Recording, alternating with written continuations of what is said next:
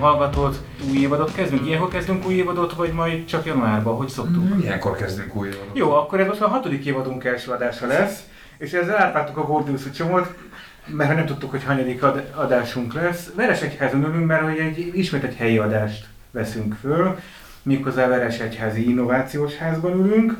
Köszönhetően, és köszönjük az Innovációs Háznak ezt a lehetőséget, itt vagyunk az első emelet egyik szobájában. Két vendéggel és a hostjainkkal vagyunk itt. Egyrészt dr. Tatár Sándor, doktor, azt Igen. mondani kell mindig? Hát nem kötelező, hivatalosan így A. Veresegyházi Tavirózsa Egyesület elnöke, Alelnöke. alelnöke, nem baj, nem veszük újra, és uh, Zsolt Péter, uh, aki pedig az Élni Veresen, vagy Élni Veresegyházon Egyesület, Élni Veresegyházan. Élni Veresegyházon Egyesület. Szintén doktor vagyok. Na, én róla tudtam, vagy, vagy sejtettem, és a Sándornak a telefonom írta ki, ami egy egészen meglepő, hogy, hogy kiírja, mert valahogy a Google-el össze van kapcsolva, és akkor ott pedig kiérzik. No, és egyébként még rajtam kívül még ketten ülnek itt, Zsuzsa, Aki és, nem doktor. aki nem doktor, és Zoli, Szintén nem doktor, és sziasztok. engem pedig Áronnak hívnak, sziasztok, úgyhogy itt vagyunk Veresegyházon, mert helyi ügyekről fogunk beszélgetni. Nekem ez döbbenetes, hogy itt van egy, van egy olyan művelődési ház, aminek van innovációs ház, és be lehet jönni, és podcastot lehet készíteni. Szóval ez nekem azért egy kicsit a Kálmánnak tűnik. És a Veresegyházról eleve azt gondolja mindenki, hogy itt teljel és mélyen folyik itt minden. Nagyon jó gondolják. Hát, itt minden rendben van. Igen, igen. Minden szép, minden jó. Veresegyház vagy Veresegyháza, mert ezt mindig elmondtam, és mindig nagyon számomra Erre mindenki a- kényes, aki Igen. veresegyházi. Értem, tehát Veresegyház. Igen. Igen. És ugye ez, a, ez az a, a település, nyilván helyi közpolitikáról beszélgetünk, ez az a város, ami hát szerintem magasan a Guinness rekordok könyvébe kerül azzal, hogy a polgármestere az immáron 60 valahány éve óta megszakítás nélkül polgármester, tehát ugye először tanácselnök volt, még 20 valahány évesen lett Pásztor Béla, és utána 1990 után folyamatosan polgármester, most is polgármester, a helyiek legnagyobb megelégedésére. 65 óta. 1965 óta, Igen, de meg tudom jegyezni, mert pont akkor születtem.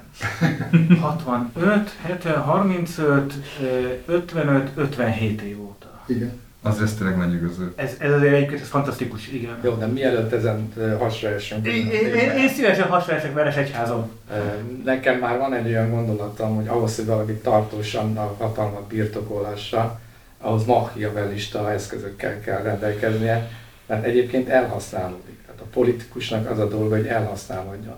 Tehát próbáljátok meg a Facebookra valamit beírni, és körülbelül egy óra alatt szétszednek titeket. Ne- Én, ezt, én nekem erről első kézből van Na, hát hogyha tapasztalatom. meg ö, 50 évig vagy polgármester, és nem tudnak szétszedni, akkor vagy egy szent ember vagy, vagy valamit nagyon tudsz, ami egyébként egy machiavellista hátteret akar. Politikus. Hát nem, mert politikusok között is sokféle van. De ezt tetten értő az ő cselekedeteiben? Van, aki a közösségért dolgozik, és van, aki a hatalom megtartásáért dolgozik, és ez lehet egymással ellenmondó. Tehát ugye Sanyi a biológus, én vagyok a szociológus, úgyhogy most azért okoskodok én, aztán nyilván lesznek más témák is.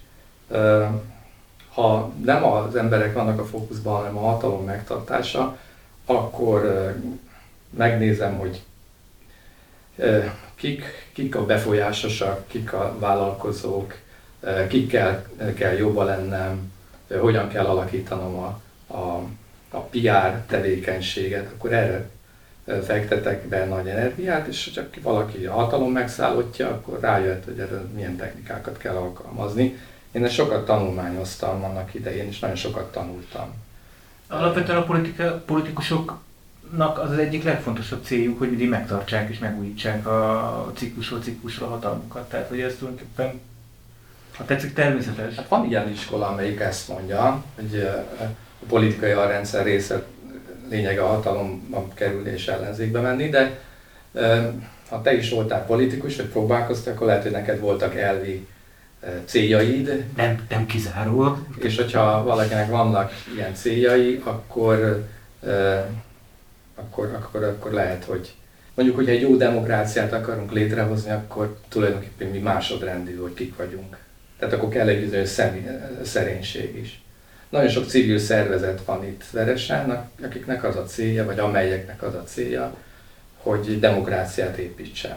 Szerintem a Tavi Rózsa is ilyen, plusz van egy küldetése, hogy a természetvédelem, és a mi egyesületünk is ilyen volt, ez közösségfejlesztésre ment rá, meg demokrácia tudatosságra, meg növelésre, és hogyha ezt valaki meg tudja tartani később is, amikor politikai helyzetbe kerül, akkor nem hiszem, hogy két ciklusnál többet ki tud húzni. Uh-huh. Sándor, te voltál önkormányzati képviselő, ugye? Voltam egyesületi színekben, még 2006 és 2010 között, és a Környezetvédelmi Bizottságnak voltam az elnöke, akkor volt egy kis előlépés már, nem csak feltétlenül magamnak köszönhetően, hanem a bizottságnak is, meg a testületnek is. Hát most nagyon nehéz lenne rangsorolni, hogy az elmúlt 30 évben melyik testület milyen munkát végzett, de legalább annyit sikerült elérni annak idején, hogy például a környezetvédelmi rendelete született Veresegyháznak, természetvédelmi rendelete, tehát egy csomó olyan előremutató dolog volt, amiben már nagy elmaradás volt Veresegyháznak, sőt még környezetvédelmi alap is működött évente 3 millió forintból, amiben helyi civil szervezetek, iskolák, óvodák pályázhattak ilyen környezetvédelmi nevelésre, faültetésre, sőt még magánszemélyek is És ez pályázhattak. megvan? Ez az alap, ez papíron talán még megvan, de ugye a, utána, amikor már nem voltam képviselő, meg is szűnt a működése gyakorlatilag, de legalább az alatt a négy, négy éves ciklus alatt tényleg elég jó kis fejlesztések történtek minden téren. Az önkormányzat akkor is azért megpróbálta akadályozni hogy a vezetés abban az időben, hogy hogy mondjam, a túlságosan népszerűnek tűnő dolgot, meg sokan támogatnak azt egy adott ö, település vezetője nem mindig nézi jó szemmel, és történtek olyan dolgok, hogy például a bizottság megítélt egy, pá- megítélt egy pályázati támogatást, és annak ellen történt kifizetés, hogy minden szabályos volt. Gyakorlatilag a mai napig ott van az, hogy XY szervezet nyert teljesen politikamentes célokra, mondjuk faültetésre összeget, és aztán nem valósult meg, mert még nem írta alá a polgármester, vagy a jegyző nem jegyezte ellen. Most aki kiragadta egy példát, de hát igen, ilyenek is előfordultak itt. És hát még csak egy mondatot a Zsolt Péter gondolataihoz, hogy ugye talán az egyik legfontosabb dolog az, hogy a mindenkori hatalommal úgymond valamilyen szinten jobba kell lenni, anélkül nem lehet semmelyik országban, semmilyen felső pozícióban megmaradni politikai szinten hosszú távon, úgy gondolom. Én kérdezzek valamit, hogy az a műfaj megengedi, hogy kicsit terjengősebbek legyünk, és kicsit elkalandozzunk a témától, de hogy segítesz nekem meg a hallgatóknak megérteni azt, hogy egyesületi színekben hogyan leszel önkormányzati képviselő? Uh-huh. Hát, hogy mondjam, tehát ugye értelemszerűen annak idején is lehetővé tették jogszabályok ezt a lehetőséget, és volt talán a társadalom is valamennyire ö, nyitott volt rá, hogy a környezetvédelmet képvisel Veresegyház, mert azért 2006 azért az már ugye a 21. században már jócskán benne voltunk, és nagyon elmaradások voltak, és az emberek azt látták, hogy a tavak vízminőségének állapota, meg a fakivágások, egyébként konfliktusokat és problémákat okoznak Veresegyházon, ez az egyik oldal. A másik oldal az, ami szintén emlékes, hogy dr. Krenevics Sándor, aki az Egyesületünknek már évtizedek óta elnöke, neki nagyon kiterjedt kapcsolatrendszere van, volt és van man- manapság is, és azért, azért az sem mindegy természetesen, hogy milyen jelöltjeink vannak. Tehát ugye nem csak arra figyeltünk, hogy olyan jelölt legyen, akár mondjuk én, aki környezetvédelemmel foglalkozik, hanem az, aki nagyon ismert Veresegyházon népszerű, és a mi céljaink mellé áll. Tehát azért, azért, azért ez egy stratégiai tervezés is igényet, mint minden ilyen választási indulás, és, és ez volt a hátterében. A hallgatóinak elmondom, hogy ti egyesületetek nagyon régi, a, a mostani viszonyok közepette Hát értem. Tehát, hogy 1996-ban alap, 26 évesek vagyunk. tehát 26 éve, és hogy 26 éve működik. Igen, igen, igen. Olyannyira, hogy a legutóbbi petíciótok pár héttel ezelőtt fejeződött be, tehát hogy ténylegesen aktív környezetvédelmi, természetvédelmi egyesületről van szó. És ez az egyesület indult annak idén 2006-ban, például Igen, a igen, választások. igen, igen, igen, igen. A Taviros Egyesület konkrétan, Mhm, igen. mhm. Tehát, hogy politikai aktorok is voltatok? Vagy Hát gyakorlatilag még igen, tehát ugye, hogy mondjam, szembesültük a, azzal tíz év megalakulás után, hogy hogy ahhoz, hogy valamit elérjünk, ahhoz komolyabb befolyás kellene, és egyébként abban az időben volt a képviselőtestület, hogy körülbelül én voltam a mérlegnyelven, mert volt úgymond a városvezetés, és volt úgymond az ellenzék, most teljesen nem milyen pártokról beszélünk, vagy milyen szervezetekről, de az volt a szerencsés helyzet, és azért történt az, hogy több rendeletet egyébként elfogadtak meg működött a környezetmény alap, mert volt olyan, hogy az én szavazatom volt, hogy most ezt megszavazzák, vagy nem, és ez szerencsés helyzet volt. Aztán utána az más kérdés, hogy az úgymond ellenzék közül néhány embert leszálláliztak, és aztán ugye abban az időben azért ö, ö, 2008 környékén mondjuk, hogyha valaki nem tudom, ilyen nettó 500 ezer forint körül keresett, mint ugye a polgármester, vagy 400 de nagyon nagy pénzt kapott, onnantól kezdve máshogy kezdett el szavazni az illető, nem szeretném megnevezni, mert végülis már rég volt, nem az a lényeg, hogy személyeskedjünk, de szóval el lett aztán intézve ugye a ciklus vége felé az, hogy gyakorlatilag nem működjön már annyi ez a dolog, és még egy nagyon fontos dolgot szeretnék hozzátenni, hogy ezért az egy nagyon elgondolkodtató dolog volt számomra is, hogy gyakorlatilag szinte fordított arányban volt azzal, hogy ki mennyit dolgozott a ciklusban, hogy megnyerte aztán a következő ciklust, vagy nem, hogy bekerült-e. Tehát meg lehet nézni a testületi jegyzőkönyveket, azok az emberek simán, nem tudom, 60-70 százalékokkal bekerültek, akik mondjuk négy éven keresztül semmilyen soha nem szóltak hozzá, csak megmondták nekik, mit kell nyomni. Ezt most komolyan, tehát a testületi jegyzőkönyvben ott van, hogy egyszer sem szóltak hozzá négy éven keresztül, azok könnyen, ugye az a hogy milyen logó van mögöttünk, most így kisalkítjuk kicsit. Szóval ennyit, ennyit a machiavellizmus konkrétumáról, tehát kiegyensúlyozott a testület, meg lehet oldani, hogy olyan pozíciót kell adni, olyan kell ígérni, és attól kezdve már másképp fog az illető szavazni. A lakosok pedig valószínűleg azokat az embereket szeretik, akik úgy gondolják, hogy ki tudnak járni dolgokat, és ezért érdemes őket választani. Tehát volt egy illető, aki én se fogok neveket mondani, politizáljunk egy kicsit, elemezzük ezt a magyar néplelket, aki valamilyen nem tudom, gyorshajtást követett el, vagy hasonló, tehát nem tudom már mi volt a pontos problém, problém és akkor lehetett választani, hogy ő kifizeti a büntetést, vagy pedig, hát, hogy hívták ezt? Milyen? Közérdekű munka? Közérdekű munka közérdekű, nem közérdekű. Köz, közmunka. Köz, közmunka. Közmunkát, nem. Közmunka. Nem, közmunka. Napi 5000-re lehet dolgozni. Igen, és az illető a közmunkát választotta, aminek a egyik ö, ö, munkáltatója lehet az önkormányzat, de az önkormányzatnál kell ezt letölteni, és közölte az önkormányzattal, hogy ő már elég támogatást nyújtott különböző időpontban a, a városnak, ő ezt nem tölti le. És azt gondoltam, hogy ha ezt a mi egyesületünk nyilvánossá teszi ezt a fajta magatartást, hát akkor ez meg lesz büntetve. Szemben mondjuk azzal, aki mondjuk a, a, a belét kidolgozza azért, hogy, hogy szépüljön és épüljön a város, és nem. Tehát a, a kettőjük rivalizációban ő nyert. És ha meggondoljuk, hogy ez miért, vagy a tudatlanság, vagy a logó, vagy egyszerűen azért, mert ő az, aki ki tudja járni a dolgokat, ő az ügyes ember. És ameddig a, a társadalom nem foglalkozik, hogy kik a jelöltek, hogy ki mit csinál, mert erre nincs ideje, csak a logót nézi, bedől annak, hogy valaki régóta polgármester, vagy, vagy éppenséggel a kiárás számára a legfontosabb politikai tőke, amire érdemes akkor rászavazni, ha ezek a társadalomnak a szempontjai, akkor kontraszelektív módon alakul ki egy testület.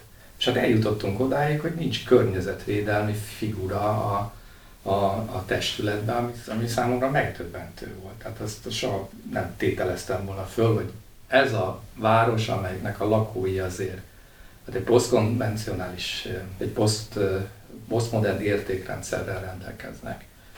Átlagnál gondolom magasabban kvalifikáltak, nem van. jobb, azok, akik, akikről tudjuk, hogy fontos a környezetvédelem. Hmm. Hogy azok nem jutatnak be vagy egy már, mert én a Sándornak a munkásságát azt folyamatosan figyeltem, hogy az önkormányzatban mennyit dolgozik, meg hozzászól, meg hogy milyen türelmes, tehát hogy mindig nagyon udvarjasan és, és a, a teljes szél, szélmalom harc, amit vívott éveken keresztül, hogy bírta, tehát hogy ezt nem jutalmazza egy közösség, hát azért ez, ez megdöbbentő volt. Azért kicsit helyezzük kontextusba a hallgatókat, tehát hogy aki nem tudja, hogy Veresegyház micsoda, hol vagyunk, egyébként mik a legnagyobb problémák. Itt egy agglomerációs településről beszélünk. Hány lakosotok van? Hát 21 ezer körül van már, igen. pontosan ugye nem tudjuk meg, hát... Majd most már össze meg tudjuk. Igen, igen. Vagy hát ráférünk. Hát, am, ugye feldolgozzák, tehát kb. 21 ezer fő, és azért hadd tegyem hozzá 90 környékén a 6700 fő volt. Igaz, hogy eltett három évtized, de azért kevés van település van, meg háromszorozódik a népességszám. A, a top 5-ben benne van egy népességszám Magyarországon. És mi az, amitől ennyire vonzó Veresegyház? Hát azért vannak egyszerű válaszok erre. Egyik az, hogy nincs messze Budapestről, másik az, hogy van egy tórendszere, ami ugye egy laikus ránéz, hogy most pont bakteriális szennyezés miatt be van zárva a strand, de mondjuk, hogyha valaki autóból nézi, akkor a baktériumokat nem látja. Tehát, hogy van egy tórendszer, akkor azért vannak még zöld felületekben, de egyre kevésbé, illetve hát azért természetesen történtek a látványos fejlesztések, főleg a főtér környékén, a, megépültek olyan új épületek, amelyek azért vonzóak a, úgy gondolom, hogy egy átlag állampolgár. Na jó, de ez Itt van a med- medve otthon is itt van. Tessék? A medve otthon is itt van, az nagyon fontos. Hát otthon is az is egy vonzerő egyébként. A, egyik, azt hiszem, hogy a, az összes hazai állatkert közül az első háromban talán benne van Mhm. forgalomban például, tehát nem mellékes az sem. Macikat szeretjük. Zárójelben majdnem vele szembe van egy mondom. Az, Igen, az nem nem- tudom, hogy ott korábban volt, ez működik, Most azt már nem, nem tudom. bio. Az nagyon régen volt egy, egy, ott megvannak a régi épületei, de nem tudom, lehet, hogy azóta létesült, arról sem Négy éve vettem innen letolt csirkéket, csak azért Ja, értem, tudom. jó, Hát akkor- négy éve, akkor létezik. körülbelül négy-öt éve biztos, Jó, hogy igen. volt. De például van kiváló rendelőintézet, azt hiszem, tehát hogy van olyan infrastruktúra Nem csak azt próbálom megérteni, hogy Hmm. mitől más, mert amiket felsoroltatok, az azért a legtöbb hasonló agglomerációs települése, meg a tórendszer nem biztos, de sok minden igen, hogy mi az, amitől ennyire Én vonzó. amikor ide költöztem, akkor körbejártam az összes agglomerációs településeket, és akkor nem véletlen döntöttem Veresegyház mellett, hogy ide jövök.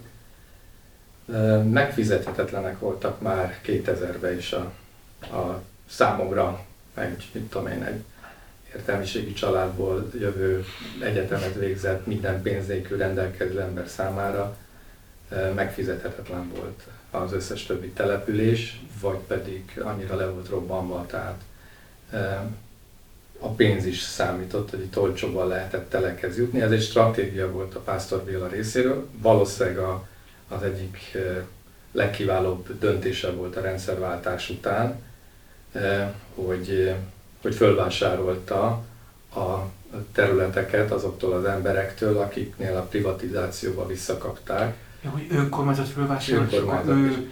És Aha. ez még egy volt... És, és úgy, hogy bocsánat csak annyi, hogy ugye akkor még össze is romlott a mezőgazdaság valamely, főleg itt az agglomeráció, főleg ilyen messzes homokon. Tehát itt volt az első olyan földek, amelyek parlóra kerültek 90 után, és akkor nagyon olcsón, ö, még nem úgy emlékszem, hogy még nem tudom hány évvel ezelőtt is még ilyen, nem tudom, nagyon olcsón, tehát nem tudom négyzetméter árakkal, de tényleg ár alatt. Ugye örültek, hogy megszabadultak, hogy nincsen parlagfűmentesítési vagy egyéb kötelezettség, Igen, és gyakorlatilag, bocsánat, csak annyit hadd még hozzá, hogy ugye Veresegyház külterületének a nem tudom, biztos, hogy 50%-át biztos fel tudta egy vásárolni, már ami nem erdő, meg ugye van meg a tájvédelmi közvetész, de nem erdő kb. egy ilyen 40-50%-ot a nem 10 év alatt, aztán egyébként most is zajlik ez Péter, tudod, tehát még a mai napig is van az, hogy az önkormányzat az első vevőszinten, amikor valaki előlép. És ezt egyébként közműfejlesztéssel is tudják követni ezt a... Nem, egyáltalán nem, és ez egy nem konfliktus. Ebből, ebből, jár, ebből jön létre az a spirálmechanizmus, ami hát egy ilyen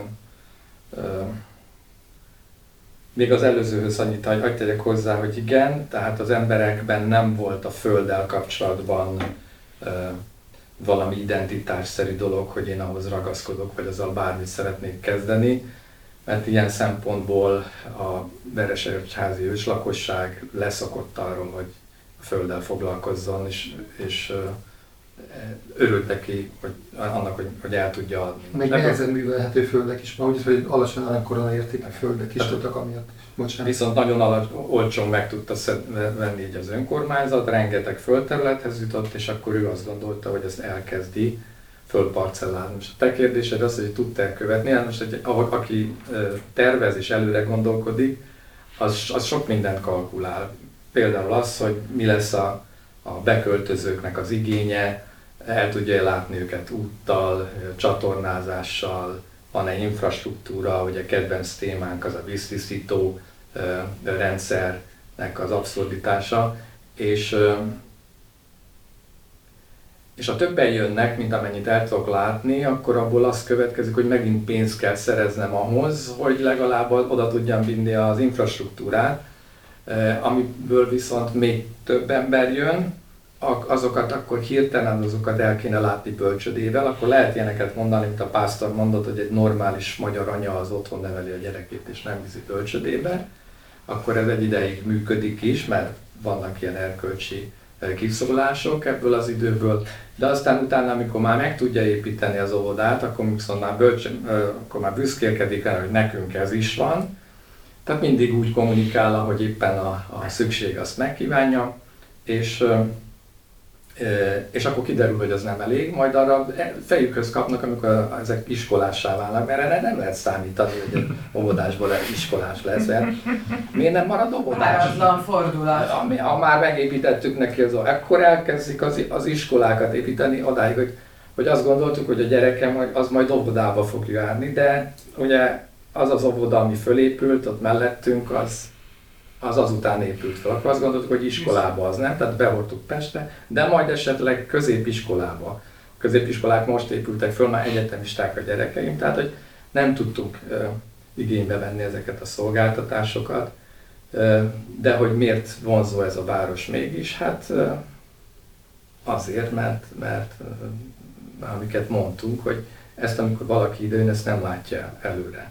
Ez körülbelül egy-két év kell, ahhoz, hogy frissen beköltöző elkezdjen lázadozni a fönnálló helyzet ellen. Az első két évben még tiszteletbe tartja az itteni működést. Bocsánat, igen, és akkor kicsit, hogy ha már így letelepülésről vagy betelepülésről van szó, meg ugye korábban szó esett arra, hogy hosszú távon hogyan lehet ugye nyerni választásokat, hatalmon maradni, akkor nagyon szorosan ide kapcsolódik, hogy átlagosan legalább egy 15 éves időintervallumban egy ilyen választási ciklus, ami négy év volt korábban, körülbelül olyan 2000 telepedett le, 2000 fő telepedett le, és ez azt jelenti, hogy abból van, hogy 700 választó állampolgár, vagy lehet, még mm. több is. És hogyha ezeket így számogatunk, ezek az emberek ugye viszonylag olcsón vették a telket, és ugye a polgármesterőként szinte mindenkit személyesen ismer, szó szerint kell érteni. Tehát azért ez nem egy mellékes dolog, hogyha valakinek jó a memóriája, arc, egyéb memóriája, meg tud az illetőről valamit, mert mert ez, ez, ez természetesen egy pozitív dolog, tehát én ezt nem negatívunk kimondom, csak ugye ezt azért lehet arra is úgymond felhasználni, hogy azt mondom, hogy mondok egy kedves szót, és akkor az illető mondjuk tényleg, hogy a Péter mondja, két évig az el van, és akkor jönnek az Egyesülethez, hogy hát szennyezett a tó, vagy a szennyvíz tisztítóba szennyvíz folyik, akkor meg kicsit máshogy kezdnek el gondolkodni. Egyébként az iskola bővítés meg egyebekről sok annyi érdekességet, hogy például Veresegyházon azért is, hogy mondjam, nem, a fejlődés szót azért nem mondanám, mert ugye most már átmentünk azon a határon, hogy élhető maradjon sok szempontból Veresegyház, sajnos, de, de még a növekedése Veresegyházak azért volt gyorsabb sokszor, mint más településeknél, a polgárság sokszor kijelentett, hogy őt a, az engedélyek, meg az ilyen dolgok annyira nem annyira hogy fontosnak, az majd úgy rendeződik, nyilvánosság előtt is, tehát nem csak négy szem közt, ugye, sőt a törvények sem annyira mindig fontosak, mert csak akadályok, és hát így történt meg az, hogy az iskolának az emelet ráépítése, bővítése az úgy kezdődött hogy mi nem volt meg minden engedély hozzá például, de hát ugye azt azért egy akármilyen hivatal nem mondhatja vissza, hogy hatóság, tehát gyakorlatilag lehetett arra számítani, hogy ebből nem lesz probléma. Tehát így lehet ugye előnyt szerezni más településhez képest, és akkor a külső ember azt nézi, hogy tényleg, hát itt négy év alatt kétszer annyi épült. Hát igen, úgy elég könnyű, hogyha mondjuk nem kell minden szabályt betartani. Ugye csak fölépülnek ezek az épületek, vagy meg is sikerült tölteni? Már ugye értem, hogy tanárral, orvossal? Hát mostanában úgy gondolom, hogy ez jogos kérdés, de annyiban viszont talán nem, hogy igazán Magyarországon mindenhol hiány van. Igen, és ugye ez, ez, nem annyira helyi adottság, hanem inkább az általános bér hiány. Tehát például egyik ismerős tanár, és az általános iskolában dolgozik, a takarítanő többet keres már nála, tehát ilyen, ilyen kis például véletlenül megkérdezte az illető, és akkor véletlenül elmondták neki, hogy mennyi. Szóval igazán ez általános probléma, de egyébként természetesen az a gond, hogy Veresényhez, hogy Péter is elmondta, tényleg az előre gondolkodás az, az szinte egyetlen nem működik, tehát persze készültek kötelező stratégiák, amit esetleg előtt egy jogszabály, de gyakorlatilag mondjuk ugyan az idegenforgalmi turizmusfejlesztési stratégia, amiben voltak tök jó dolgok, de semmi nem valósult. Én, én a Zsuzsa kérdéséhez még annyival csatlakoznék, hogy beszéltünk arról, hogy miért vonzó. Ezekhez a beruházásokhoz ugyanakkor az önkormányzatnak forrásokra van szüksége. A Veresegyháznak az elmúlt 30 évben olyan ipara keletkezett, amik azért lehetőséget teremtenek arra, hogy, hogy legyenek erre források, mert elég sok agglomerációs településnél egyébként ez gond, hogy adott esetben nincs elég saját forrása, hanem a kormány, mindenkori kormányzatban vannak. Igen. Szóval. szóval az a lényeg, hogy telepettek olyan vállalkozások, most nem nevesíteném őket, ahonnan tényleg milliárdos nagyságrend, és ez nem mostani számokról beszélek, hanem 10-15 év tehát hogy elég jelentős, és ugye a, a különböző jogszabályok alapján egy bizonyos egyfőres adó feletti összeget azt már elvonja az állam, és a polgármester még akkor is azzal... Adóerő, adóerő. Igen, igen, tehát a polgármester Adóerő. Adóerő. még az egyik legfontosabb érve akkor is az volt, amikor egy feskendőgyár akart letelepedni Veresegyházon egy, egy veszélyes ipari üzem a lakóterülettől kb. 100-150 méterre, akkor is az volt az egyik legfőbb hívószó a lakosság felé, hogy hát rengeteg ipari adó bevétel lesz, azt elfelejtettem, hogy ezt minden is venni az állam kb. Tehát gyakorlatilag már ezt a szintet elérte már kb. 10 évvel ezelőtt Veresegyház, amikor már hiába telepednek olyan vállalkozások. Most ugye ez azt jelenti, hogy viszonylag úgymond pénzbőség volt, viszont annyira a két kézzel szórta az önkormányzat sokszor fölösleges dolgokra ezeket az összegeket, hogy emellett a magas iparüzési adó bevétel mellett, ha jól emlékszem, talán 8 milliárd volt, amit elengedett az államok a konszolidáció volt. Igen. Tehát 8 milliárdot elengedtek, és most nagy- gyakorlatilag majdnem nagyságrendileg ugyan tartunk, eltetődött a 10 évben 12. Tehát De honnan szerzi a pénzt, ez volt a kérdésed, Igen. Eladósodási. Igen, tehát az állam elengedi, Azt mondjuk nem volt beszámítva, de az, hogy mindig, Hát- mindig el lehet adósod, adósodni, az Tehát egy, az egy az már nem lehet lehúzni a rólót, kvázi mondhatnám ezt is. És a jó 70-es kapcsolat években. Magyarország azért volt a vilá- a legvidámabb barak, mert hogy eladós, az eladósodásból tudtuk föntartani. Pásztor Béla a szocializmusban eh, szocializálódott, eh, ő neki ezzel semmi probléma. Tehát a pénz az, eh, az őt nem érdekli, hogy, hogy, hogy nincs egyensúlyban a költségvetés. Az csak egy számszaki... És hogyha valamelyik képviselőt érdekel, akkor, akkor ő azt kidobálja. Tehát akkor ilyeneket hallottunk, hogy hát mindig is feszített volt a közös, és bátornak kell lennünk. És akkor a bátor képviselők, ezt nem tudom, országosan hallottátok-e már ezt a kifejezést, azt itt megszavazták a Mintha, bátor mintha, mintha rém lenne valami. Nem lenne 130 bátor ember, aki mert mindig kellenek a bátor képviselők mindenhol. Na most ugye eladósodás előbb-utóbb az olyan, hogy a valóság szembe jön, tehát előbb-utóbb probléma van belőle, mert hát fizetésképtelenné válik. Tehát nem lehet annyit keresni, hogy, hogy ész nélkül lehessen költekezni. A, a nagy trükk itt legutoljára több polgármester nem érti, hogy, hogy honnan szerez még mindig pénzt. Hogy Béla bácsi, mert én azt tudom, hogy más polgármesterek Béla bácsinak szokták már, már Mert- hívni mert Pásztor egész biztos, hogy egy, jön egy következő polgármester, és nem tud pénzt szerezni, és valószínűleg összedől ez a, ez Igen? a, ez a Aha. rendszer. Tehát, hogy ezt, ezt ő hogyan csinálja, és mivel a jogszabályokat nem kell betartani, és azt kell nézni, hogy hogyan lehet kikerülni, ezért neki most is volt egy trükkje legutoljára, amikor már a Fidesznél, tehát a kormánynál kell engedélyt kell kérni kölcsönfelvételre. Ha jól tudom, itt az volt a, a trükk, hogy likviditási problémára viszont föl lehet venni kölcsönt. Tehát, hogyha nem tudom kifizetni, az azt mondom, hogy nem tudom kifizetni az alkalmazottakat, az föl, csak hogy az beruházásokra költötte el. Ez minden városnál van egy ilyen hullámmozgása, hogy elfogy a pénz, és akkor mindig március 15 szeptember 15 jönnek be a helyi iparőzési adó. Tehát van ennek egy ilyen természetes hullámzás, és erre igénybe vesznek az önkormányzatok mindig likvid átmeneti hitelt. Ez Igen, egy csak azt, normális. azt arra kell költeni, amire fölvettem, és ha mások költök, akkor megint megy tovább a Berkeley, de közben meg halmozódik föl, mert legközelebb is föl kell venni a likviditási hitelt, mert megint nincsen. Eh, hogy fizetésképtelenségből ki kell mászni. Hát ez már évtizedek óta így van, hogy egyik likvid hitelt a másikból, szinte meg minden hitelt a másikból, tehát ez már egy... Igen, és a bankok nem mind hülyék, azért nem minden bank hülye, tehát ez több bank azt mondta, hogy ácsi, nem adunk többet kölcsön, tehát már próbálták az iskolát is eljel- jelzálogosítani, meg a tavat is, meg már mindent eladtak volna. Most képzeljük el, hogyha tényleg bedől a rendszer, akkor jó, az iskolát nem jelzálogosított, csak fölmerült egy testületülésen, hogy ez kéne. Akkor mi marad az embereknek, akik ide jöttek, mert annyira szép volt? Akkor, akkor elveszik tőlük a közterületeket, ugye, akiknek a bank el tudja adni. Illetve van még egy másik trükk, hogy van egy, egy olyan bank, egy miskolci bank, amelyik elég nagy százalékra hajlamos kölcsönt adni a városnak. Mhm. Most- Hogy hívják ezt a bankot?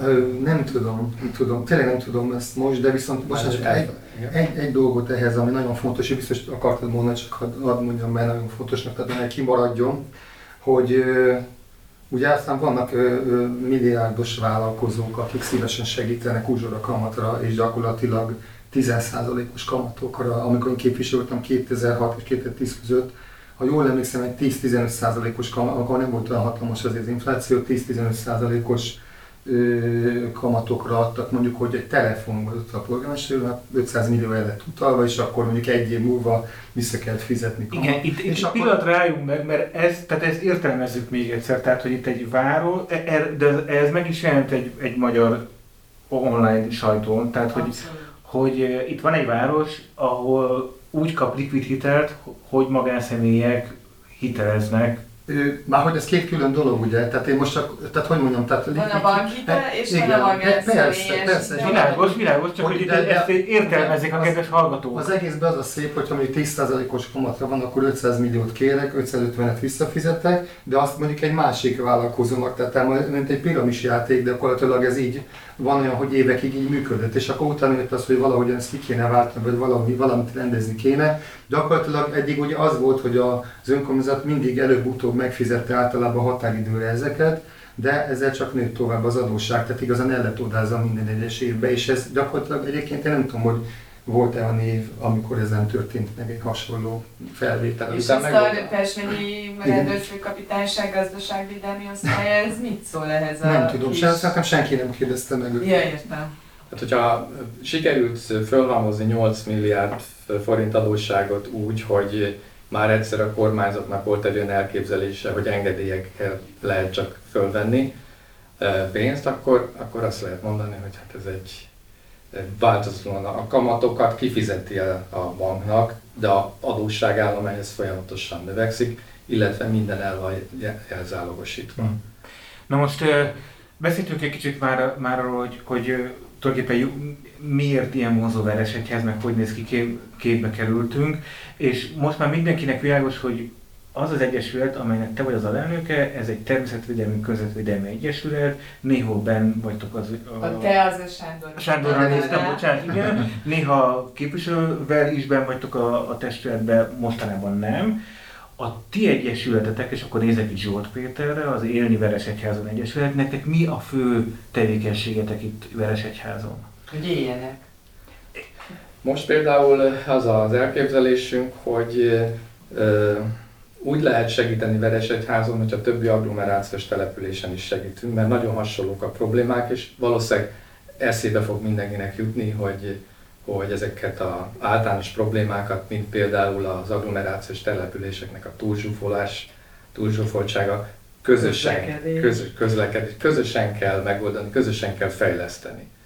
Ugye de ebbe olyan is beletartozhat, hogy ha Budapestet vonzóbb módon tudom tartani, akkor nem akarnak annyian kiköltözni. Tehát, hogy ez egy nagyon komplex rendszer, de ezt mind összerakni, és aztán utána irányítani, ebbe, ebbe politikai döntés szület, kell, hogy szülessen, és ebbe jó lenne földeríteni a agglomerációban lakóknak az igényeit.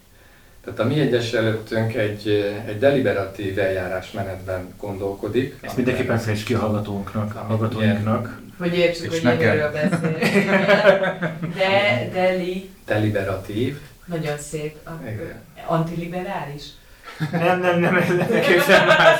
Nem is illiberális, nem is Oké. anti, hanem deliberális, ami egy bevett eh, kifejezés egyébként, ami Na, arról hallod, beve, csak te nem tudod. Ami egyébként arról szól, hogy hogyan társadalmasítasz és jutsz el döntési folyamatokhoz ö, ötleteket.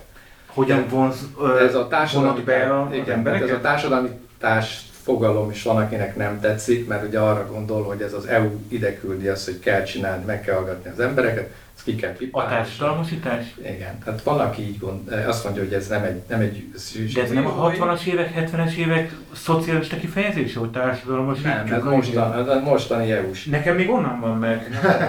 mostani EU-s kifejezés, hát itt, itt is voltak, volt ilyenek, hogy meghallgatták az embereket, összehívták, részt is vettem benne, mint egyszerű állampolgár, tehát nem mind egyesület, és ott, ott akkor megfogalmaztuk mindannyian, hogy 18 ezer főnél ne nőjön tovább a Veresegyház lélekszáma.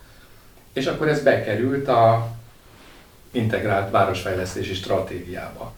És ez, ennek akkor van értelme, hogy ebből lesz is valami. Na most aki úgy gondolkodik, mint a Pásztor Béla, hogy ő már sok tervet látott, de azok menjenek az asztalfiókba, mert én döntöm el, mondja ő, hogy mi, mi kell nekem és mi nem. Nem biztos, hogy a népnek az jó, de a hatalmát azt, meg a, a várossal való játékát az, az föntartja. Na szóval visszatérve erre a deliberatív dologra, ez annyit takar, hogy valamilyen módon, módszerrel össze kell gyűjteni embereket, akik hozzá akarnak szólni a saját életükhöz, akik el akarják mondani, hogy szerintük mi a probléma, akkor ehhez hozzá kell csatolni szakértőket, akik a tévedéseket kiszűrik. Mondjuk itt van például Sándor.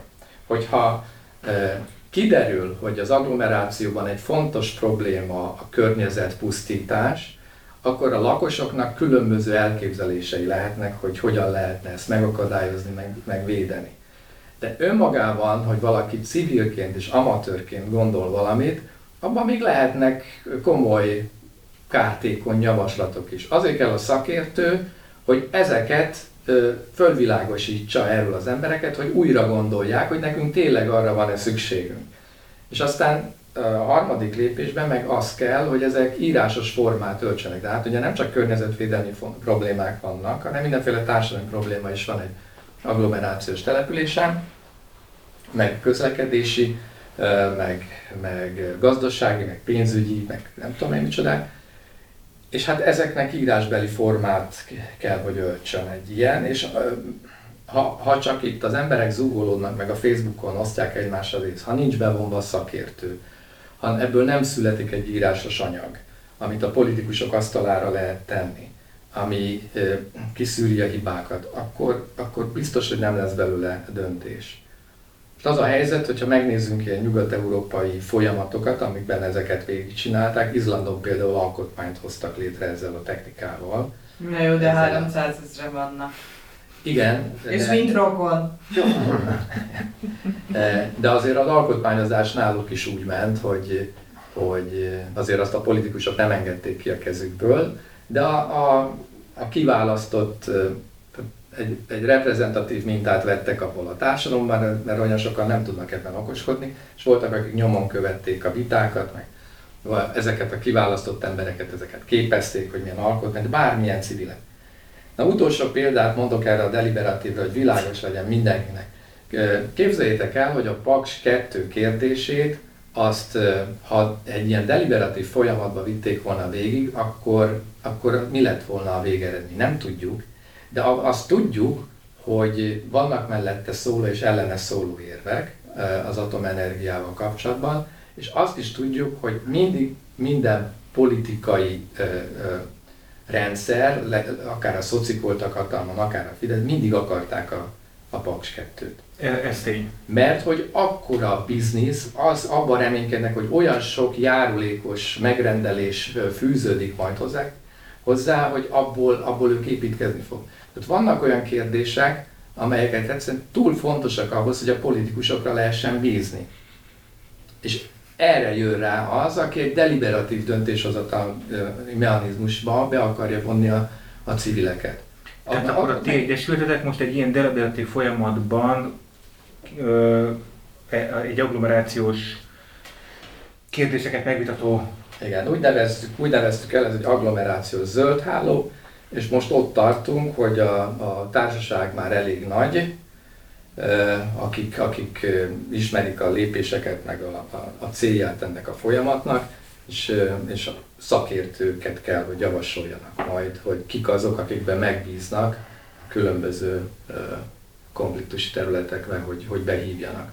Akik aztán majd ilyen Café módszerrel asztalgazdákként ott üldögélnek, és akkor ott több település. Az én dolgom egyébként, vagy a mi dolgunk az Egyesület részéről ennek a menedzselése, a szervezése, tehát nem mi akarjuk megmutatni a tutit, de valakinek facilitálni kell a folyamatot. És ezt úgy bevállaltam gyakorlatilag, hogy itt próbálkozok. Most csak annyit hadd mondjak a Péter ehhez kapcsolódóan, hogy csak úgy megvilágítani például az, hogy például ha van egy társadalmi igény, vagy valamiféle elvárás, vagy valamit szeretnének, akkor az mennyire lehet ellentétes, vagy nem ellentétes a szakmai érvekkel. Például itt van a Veresegyház Szada határán a fenyves, ami pusztulóban van, egyrészt azért, mert már több évtizedes fenyves, másrészt a klímaváltozás miatt is, tehát fel kéne újítani. És ugye gyakorlatilag majdnem, ugye mindenki szereti valamilyen szinten, főleg a diók, akik a környékén ezt a fenyves, meg így szokta meg, de az az igazság, hogy itt a klímaváltozás hatása miatt teljesen értelmetlen lenne újra fenyősé. Ugye a fenyőnek eleve nem megy a mélyre gyökere, tehát nem bírná ezt a klímát, és akkor emiatt javasolt azt az Egyesületünk, nem, nem ellenezve a lakosság ellenezve, hogy meg kell újítani, hanem csak azt mondtuk, hogy másképp kell megújítani, és gyakorlatilag valamiféle cseres vagy morkos tölgyesség kéne alakít, ami jobban bírja valamennyire ezt a száraz klímát, vagy időszakosan száraz klímát. Tehát ez egy olyan dolog, hogy nem érdekel, hogy egy egyesület hogyan kommunikáljon esetben, mert hogyha azt mondjuk, hogy mi nem értünk veletek egyet, akkor az egy nem jó kommunikáció, hanem inkább nézzük meg, hogy hogyan lehet még másképp, és hogy még jobban megvilágítsam ennek a horderejét, hogy itt nem csak arról van szó idézőjelben, csak arról, hogy van egy erdő, és helyette lesz egy másik erdő, hanem ugye a, a, a fenyő az nagyon kevés helyen sajnos Magyarországon, mindenhol tájidegen, és ezért ennek megfelelően nagyon szegényes az élővilága. Még annak is mondom ezt, hogy én is gombáztam ott az erdőben, szeretem a fenyves. De mondjuk egy tölgyerdőben gombafajból mondjuk legalább 10 annyi faj van, fenyvesben van 10 faj, meg van 100 faj például, de madárfajokból is elmondható, hogy nagyságrendel gazdagabb az élővilága egy hazai őshonos tölgyesnek. És amikor ezt elkezdtük kommunikálni, akkor szerencsére úgy nézett ki, vagy mai napig is úgy néz ki, hogy a lakosság ezt teljesen elfogadta, és még tényleg csak így érdekességként, bár nem akarok nagyon ilyen részletekbe belemenni, de ez egy érdekes akciónk, ami még mindig zajlik, csak időszakos, mert a társadalmat hogyan lehet összehozni a természetvédelemmel, meg olyan társadalmi elvárásokkal, hogy csináltunk egy ilyen szajkos erdőfelújítást. Én először a Klisi Parkerdőnek a honlapján láttam ilyen kamerás felvételt, meg leírást, hogy hogyan zajlik. Aztán utána olvastam, kiderült, hogy már száz évvel ezelőtt Németországban is alkalmazták. Röviden az a lényege, hogy ha az ember kihelyez tölgymakokat egy, mondjuk egy fenyvesben, hogy szeretne tölgyesé alakítani, a szajkok ezeket a magokat elhagyják úgy, mint a mókusok, csak ők nem odúba teszik, hanem elássák a talajba. És amit mondjuk tél végéig nem esznek meg, az ott marad, hogy elfeledkeznek. És gyakorlatilag külföldön, ha jól emlékszem, Csehországban, Angliában vannak olyan tölgyesek, ahol a tölgyes 50%-a jut meg. Tehát, hogy kinő utána? Hát, hát persze, Igen, természetes. Ez nagyon cuki, ezt, ezt én bírom. Na, szóval az a lényeg, hogy... Ugye mókus. Nem, nem, a mókus, az a baj, mókus az inkább üregekben rakja meg egyedek, és ugye akkor nem annyira örültünk, amikor küldtek be a lakosok fotót, és tudtuk mozgósítani a lakosokat nagyon jól. Tehát töltötték fel a magtárcákat folyamatosan, és közben küldtek fotókat. Mondom, imádom a mókusokat, de nem ültek annyi tárcára, a felit az vitel, és nem a szajkó, mert abból nem lesz erdőfelújítás, csak mondjuk a, hát ugye a faüregben ott kis. És hogy ilyet akkor most igen? ti csináltatok? Mi csináltunk, igen, ezt csináltunk, ez idén, hát ahogy jött a tavasz, akkor itt véget, ezt télen kell csinálni, és az idén az lesz a nagy feladat, csak ez az asszály nagyon nem tett jót az egésznek, hogy gyakorlatilag kimegyünk és megnézzük a fenyvesbe, ahol egyébként szinte egy darab több csemete semmi nem volt, hogy ott mennyi a mondjuk a kb. 10-20 centis csemete, azokat már a projektnek a részei úgymond, de az a baj, hogy mondom, ez az asszály, ez szerintem mm. nagyon most ezen kívül az embereknek tudni kell, hogy az akkor abból tőle lesz, és azt locsolgassa, vagy legalábbis drukkoljon neki, hogy nő. Vagy ne taposs el. Ne taposs el. És, a, és ez már egy, egy deliberatív folyamat, amiről mi beszélt. Tehát valószínűleg annélkül, hogy tudnánk ennek a nevét, ez, ezek működnek, de igazából akkor válik teljesen, amikor a politikusok megtámogatják ezeket a, a saját erőforrásaikkal. És akkor válik teljesen komplexi a dolog. Tehát nekünk a politikusok nem ellenfeleink, hanem együtt szeretnénk működni vele. De ehhez el kell hinni azt, hogy van mögöttünk társadalmi erő, és el kell hinni, hogy van benne szakértelem, amit leteszünk az asztalra. És ezek után mondják azt, hogy mi meg másképp gondoljuk, mondjuk egy politikus ehhez gondolja, megvan a kockázata, hogy nem szavazzák be legközelebb a hatalomba, mert ő mondjuk egy álomegyi tavat akar építeni, aminek semmi értelme. Igen, erre majd ugye majd fogunk beszélni, mindenképpen. Igen, de ez egy naív elképzelés a részemről, hogy összetud, hogy ez, ez össze tud így állni, de hát... Mm. Bocsánat, ez a, ez a, mondjuk ez a szalkos fajültetéses vagy erőfejültetéses projekt, ez, ez szerencsére pont azon a határon mozog, ami még úgy nem észhető minden irányból. Hát nem valami szinten, valami, valami szinten kell hozzá politikai döntés, hogy mondjam, mert te is tudod, hogy Veres, hogy házas semmi úgy egy rajszöget nem nyomnak be sehova, hogy ne tudjanak legfölül róla. Tehát olyan, olyan nincsen, hogy ha én itt elejtem a szemüveget az utcán, akkor tudják már. Na mindegy, kicsit kisarkítva, de ez így van. Igen, de a, a kurzetitkot árul el, tehát hogy a, a, a, nem tudom, melyik hatóságnak kellett ezt engedélyeznie, hogy egy, egy ilyen programot el tudjatok indítani. Hát igazán az a szerencsénk, hogy a... Kihez tartozik? Ö, gyakorlatilag hatóság engedély nem kellett hozzá, mert nem védett a terület, Aha. a, a mag sem védett, amit beszereztünk, és azt arra akartunk kikodni, hogy azért nagyon jó ez, mert nem csak a társadalmat, családos tudtuk mozgósítani, feltöltötték a magtárcát, meg megfigyelték a madarakat, hanem az is nagyon jó volt, mert a a, a, a Gamesz is segített benne, hogy ők tárolták ott a portán a makkot, és onnan lehetett elhozni, tehát itt legalább Games gazdasági ellátó szervezete ugye az önkormányzatnak, tehát legalább ennyiben most nem Aha, de hagy, hagy folytassam. Várjál, várjál, várjál, bocsánat, csak egy mondat, hogy a Pilisi Parkörbe adta teljesen ingyenes, és nem 5 forint volt az a, az a több mint 100 kilónyi makk, amit adott, Aha. és egy szadai asztalos teljesen ingyen is bérment fel Boros Gábor, gyártotta a maktálcákat. Tehát igazán itt volt egy egész jó minden oldal történő összefogás, de nem ez az általános, tehát Péter tudom, Nagyon jó, de hagy, hagy, hagy kerekítsük le a beszélgetésünk elejével, hogy mi történik akkor, hogyha egy civil szervezet politikailag is megindul a pályán, már pedig megindul, mert előbb-utóbb fölnő akkorára, hogy, hogy van mögötte egy ilyen támogatás, és mi van akkor, hogyha a meglévő politikai hatalom retteg attól, hogy sikeres lesz a projektje az illetőnek, mert hogy ki fog nőni a tölgyes, és megvalósul az, ami, hát akkor őt fogják megszavazni. És le, lehet, hogy, hogy Tatár Sándorból lesz a következő polgármester. Na most, hogyha ezt meg akarom akadályozni, akkor csirájában elfolytom a dolgot, és, és, és ez megy veresekre. Láttam, hogy rázod a fejed. Azért rázom a fejem, mert egy kicsit magad, tehát kicsit önellentmondásban vagy, hiszen közben volt már egy olyan példa, hogy a Sándor 2006-2010 között nagyon sokat dolgozott, sokat beszélt, győzködött, mindenféle, és a végén A egyébként Sándornak száz olyan példája van, amikor megakadályoztak projektjét. És, Jó, és mindig azért, mert mögötte volt egy félelem, hogy hát, hogy nehogy túl sikeres legyen. Figyelj, egy olyan- bizonyos szinten dolgozhat, meg az élni egyházon is egy bizonyos szinten dolgozhat, de nehogy nagyon népszerű legyen. És mi olyan településekről jöttünk, Pomár, Szented, izé, ahol 2019-ben nagy rész a civilek nyertek, és leváltották a fideszes hatalmat, tehát hogy azért erre van példa. Titeket is veszélyeztet ez a dolog. Elkap a hatalmi mánia, és nem hagyjátok, hogy az új ötletek fölnőjenek a ti szintjetekre. Az majd egy másik adás lesz, igen. Tehát ez, ez, a, ez a hatalom megrontó ereje. És hogyha tisztességes vagy, akkor, akkor előbb-utóbb lecserélnek. Mert hogy elhasználódsz. Ezt szétszednek, meg jönnek más ötletek, akikben jobban bíznak az emberek, viszont tartósan... ö, Hát a közeg, közeg kiszelektál gyakorlatilag, érted? Tehát, hogy gyakorlatilag, hogyha te, hogy mondjam, tényleg a, nézed a közösség érdekeit, meg erkölcsi dolgokat, és akár meg jogszabály, meg mindent együtt, akkor kb. nem olyan a közeg, hogy benne tudsz maradni hosszabb távon. Közeg az nehéz. Hát igen, finoman fogalmaztam. Igen.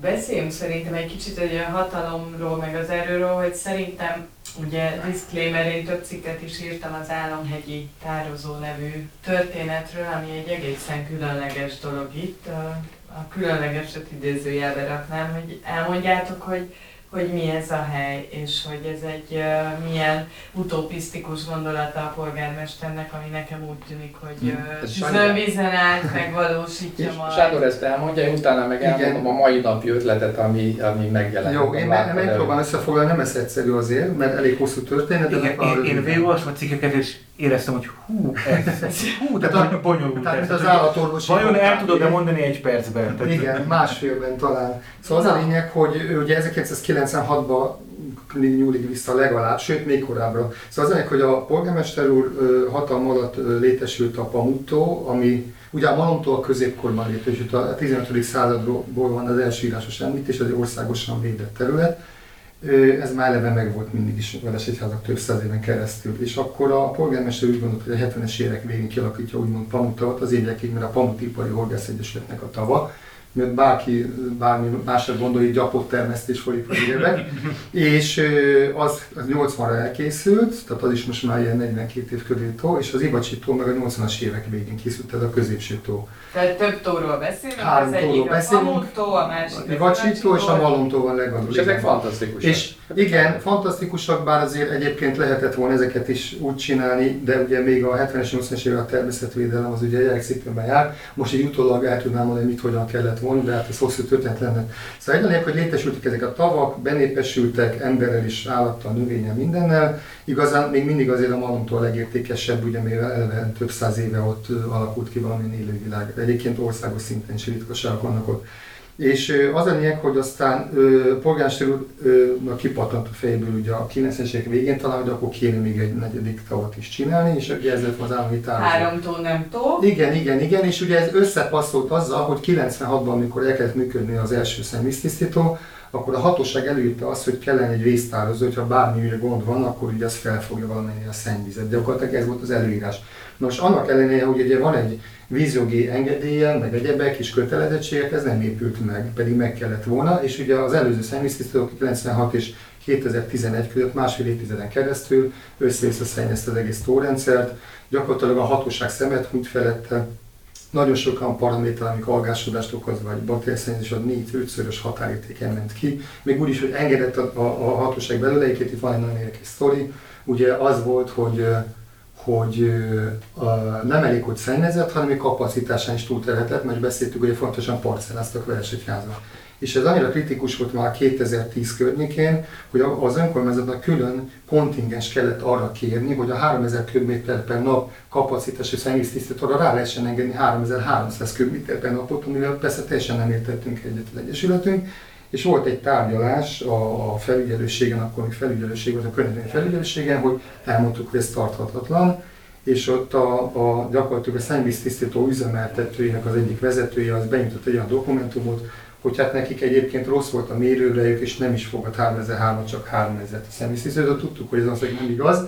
Erre bejelentettük, hogy 5 évre részlenek bepeleljük ugye a személytisztítő üzemeltetőit, mert többet számláztak ki szennyvízként. Utána egyből eltűnt. Ez a tanulmány, ez a tanulmány azóta sincs meg sajnos, és sajnálom, hogy nem fotóztuk le, meg nem de a hatóságnál való jegyzőkönyvek között megvan egyébként. Szóval fifikásnak szóval, kellett lenni. Igen. Szóval, na és akkor, bocsánat, most kicsit elkalandoztam. Igen, az államhegyi tározó ugye nem épült meg, és akkor valahogy a 2010 környékén úgy döntött mégis az önkormányzat a polgárstudő, akkor megépítik. Elkezdték építeni, és mivel nagyon lassan, nem mindig volt rá pénz, kimaradtak évek, stb., ezért gyakorlatilag elkezdte elfoglalni az élővilág. És ahogy egyre asszajosabb évek jöttek, egyre értékesebb lett a vízimadarak számára, és az a paradox eset állt elő, hogy ugyan egy nagy tájbarmolás történt, és nem tudom hány száz milliót már elszórtak rá, és egyébként igazán a pénz sok más dologra, inkább a meglévő tavak állapotának javítására például mehetett volna, megtelepettek az elmúlt években olyan fokozottan védett madarak, amelyek meg országos ritkasságok is, és ezért most megy a húzavona az elmúlt egy évben a Nemzeti Park, meg a hatóság, meg egyebek között,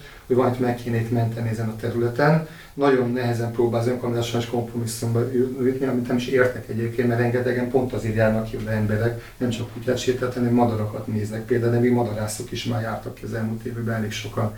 És még ide tartozik egy nagyon nagy károkozás, ami szintén azt mutatja, hogy mennyire nem veszi a előírásokat figyelem az önkormányzat, hogy elmarkolta középkori sírhelyeket, meg ilyen régészeti lelőhet, holott tudva levő volt a évtizedek óta, hogy az állat tele van régészeti lelőhekkel, és azt hiszem, hogy 40 vagy 50 milliós bírságot kapott ugye az önkormányzat ennek kapcsán, de hát hogyha magamat elmarkoltak, akkor már ez, hogy mondjam, nem nagyon visszatartó erő. Egyébként a természetvédelmi bírságokat kapott az önkormányzat elmúlt évtizedekben azok ilyen pár százezresek, és az állami tározóval szintén kapcsolatosan volt egy hasonló. Na mindezt az, az állami tározó lassan kezdett el épülni, ezáltal kialakult olyan vizes ahol egy méter vízon volt, a tocsogó van, és ennél jobb nincs a vízi madaraknak és most bármit csinálnak ott az elmúlt hónapokban, az mind csak további természetkárosítás gyakorlatilag, és azt szeretné az Egyesületünk, és mondom, hogy most gyakorlatilag volt még egy lehetősége a, Nemzet, a Dunai Poly Nemzeti Parknak, hogy az ökológiai hálózattal valamit csinálnak, hogy ráhúzzák egy részére, de a kormány az elmúlt pár hétben csinálta a rendelkezés, hogy ez most már nem a Nemzeti Parkhoz tartozik. Pont mentek a tárgyalások, nem gondolom, hogy az állami hmm. tárgyalomit változtatták meg, csak gondolom országosan is jó jön az, hogyha a Nemzeti Ökológiai Hálózat egyébként mindig csak szavakban létezett, és szinte semmit nem ért, mert nem ad a védelmet, mint egy természetvédelmi területnek a védelme, ennek a jogkörét most elvették attól a nemzeti parkoktól, akik a legjobban tudják, hogy hol kell azokat a vonalakat meghúzni. De akkor én most jól értem, hogy az a helyzet, hogy hogy tározónak kezdett el épülni, tározónak per pillanat alkalmatlan, de közben viszont a madarak oda település, meg, a, igen, meg igen, az igen. egyéb kialakus és, és hogy nem is miatt... még, hanem ilyen de hogy akkor most egy megtartandó dologgá vál, viszont tározóként továbbra is alkalmatlan. Igen. Ha tározóvá alakítják, akkor elveszíti ezt a mostani Igen. értékes jellegét. Tározóra viszont tározóra meg szükség lenne, igen. gondolom, igen. továbbra is.